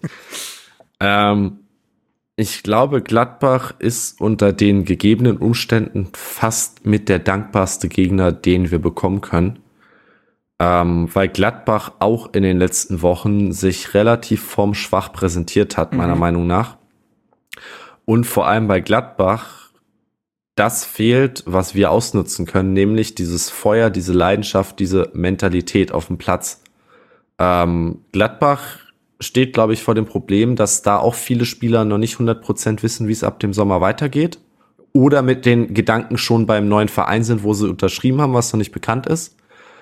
Gladbach hat, glaube ich, in dieser Saison kein Ziel mehr. Europa ist zu weit weg. Klassenerhalt ist, glaube ich, safe. Und die dümpeln so ein bisschen vor sich hin und es fehlt die letzte Motivation zu sagen, das wollen wir noch erreichen. Ähm, und ich glaube, wenn, wenn wir da von Minute eins an wach rangehen und reingehen, den Gladbach noch in Füßen stehen und zeigen, wir wollen das hier, uns, und es geht hier um unser Überleben, kann man da was holen. Und wenn du was holst, das System greift, kann es sein, dass man Selbstvertrauen draus schöpft. Wenn die Spiele ähnlich laufen wie gegen Bochum und Wolfsburg und Frankfurt, wird man um eine tiefergehende Trainerdiskussion nicht rumkommen, da stimme ich Puma zu. Aber vielleicht sollte man das dann auf die nächste Folge legen, Ja. weil dieses Gladbach-Spiel da ähm, entscheidend ist und ich habe da meine Gedanken zu, aber ich glaube, die sind jetzt noch nicht äh, zielführend.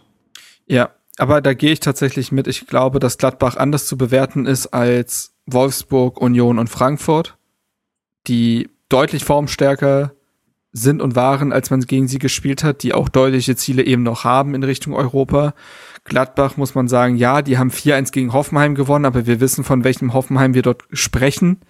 Ansonsten haben sie auch noch so ein Spiel gegen Dortmund gewonnen, das ist aber wem vor der Pause gewesen, die nach der Pause. Ich finde, alles, was vor der Pause war, ist so weit weg, dass man das fast schon gar nicht mehr reinzählen kann in die aktuelle Form. Ansonsten hat man nämlich gegen Leverkusen verloren, die jetzt auch nicht grandios sind. Du hast gegen Augsburg verloren, sehr leblos.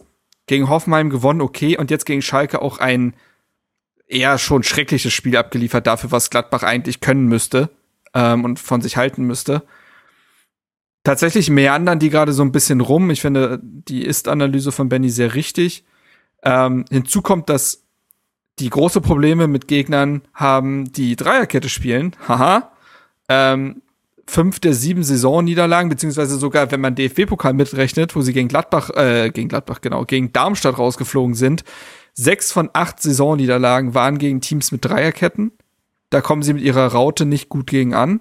Also, beziehungsweise 4-4-2 spielen sie ja mal so, mal so, aber äh, da, das, da, das liegt denen überhaupt nicht. Das heißt, auch das könnte für ein dafür sprechen und könnte sogar dafür sprechen, dass Schwarz das in Vorbereitung auf das Gladbach-Spiel sogar schon vorgezogen mal geübt hat unter Wettkampfbedingungen. Ähm und ich finde genau das. Glad Hertha muss und Gladbach wirkt blockiert, wirkt ein bisschen leblos, wirkt ein bisschen egal. Rein von der Energie her musst du dieses Spiel eigentlich fast schon gewinnen, sage ich. Ähm, denn dann wird es tatsächlich schwer zu sagen, wenn du gegen Gladbach in dieser Form und auch wenn die 26 Punkte haben und Achter sind, äh, Neunter sind, das, was wir alles gerade beschrieben haben, ist ein ganz anderer Ist-Zustand, als es gerade noch die Tabelle aussagt. Die könnten auch übrigens, die sind nur drei Punkte von Mainz weg. Also, ne, die Tabelle ist noch so eng, dass das eben nicht so viel aussagt.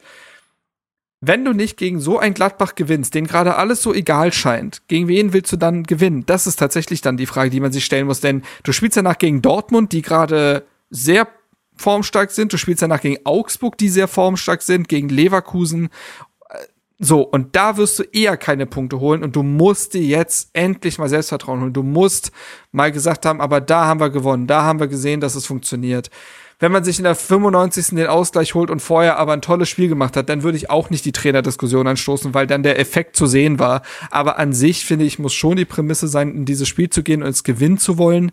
Und tatsächlich können wir dann irgendwann vielleicht auch über die Trainerfrage reden. würde ich auch in die nächste Folge stecken. Aber ja, dass das eine Konsequenz sein muss, darüber nachzudenken, wenn der Auftritt ähnlich ist wie gegen Frankfurt in der ersten Halbzeit und gegen Wolfsburg über 90 Minuten, ja, dann muss man tatsächlich tiefergehend bohren. Ähm, aber für mich ist die Prämisse schon zu sagen, gegen ein Gladbach, was sehr verdient 0 zu 0 gegen Schalke spielt, muss man gewinnen. In härter Situation. Sonst natürlich nicht, aber in härter Situation musst du gewinnen. So. Ist ein Heimspiel, glaube ich. Ist ein das Heimspiel. Das heißt, ähm, man hat natürlich auch die Kraft der Fans hinter sich. Jetzt weiß ich nicht, wie voll es wird auf einen Sonntagnachmittag Mitte Februar gegen Gladbach. Ähm, aber das ist natürlich lieber zu Hause als auswärts zu spielen, ne? Ja, ja, nein. Also es gab auch schon mal eine Hertha-Mannschaft, die eher unter Heimspielen zerbrochen ist an Druck. Aber ähm, ja, aktuell scheint die Stimmung ja der, der, der, der Kurve gegenüber den Spielern noch nicht so krass negativ zu sein, dass man jetzt Angst haben muss. Aber die ist ja auch schon deutlich abgekühlt. Das muss man eben auch sagen. Also mal gucken, was man da für eine Stimmung erwarten kann. Aber die ist natürlich immer ein Stück weit der Nährboden dafür, was dann auf dem Feld passiert. Ja. Gut. Ich glaube, damit haben wir's, oder? Nach flockigen knapp zwei Stunden. Ich gucke gerade mal auf die Aufnahme. Müssten ungefähr zwei Stunden sein. Jawohl. Ja, ziemlich genau. Ähm, bleibt mir gar nicht mehr so viel zu sagen. Ich würde abmoderieren, falls ihr keine Punkte mehr habt. Nö. Okay, dann, Freunde, es hat Spaß gemacht, trotz der aktuellen Situation. Es ist dann doch immer wieder die Therapiestunde, sowohl für die Re Redenden als auch für die Zuhörenden. Ähm, mal sehen, vielleicht hat man ja doch ein bisschen was aus der Analyse eben noch mitgenommen an Hoffnung. Ansonsten bleibt uns gar nicht mehr so viel zu sagen. Herr, das spielt dann kommenden Sonntag erst. Ähm, wichtig zu sagen. Song haben wir für diese Woche nicht auf der Liste. Kommt dann ähm, zur kommenden Folge wieder. Hoffentlich dann auch wieder moderiert von Lukas. Ähm, und ansonsten vielen Dank fürs Zuhören. Haut rein und hau hin. Ciao. Ciao. Ciao. Das.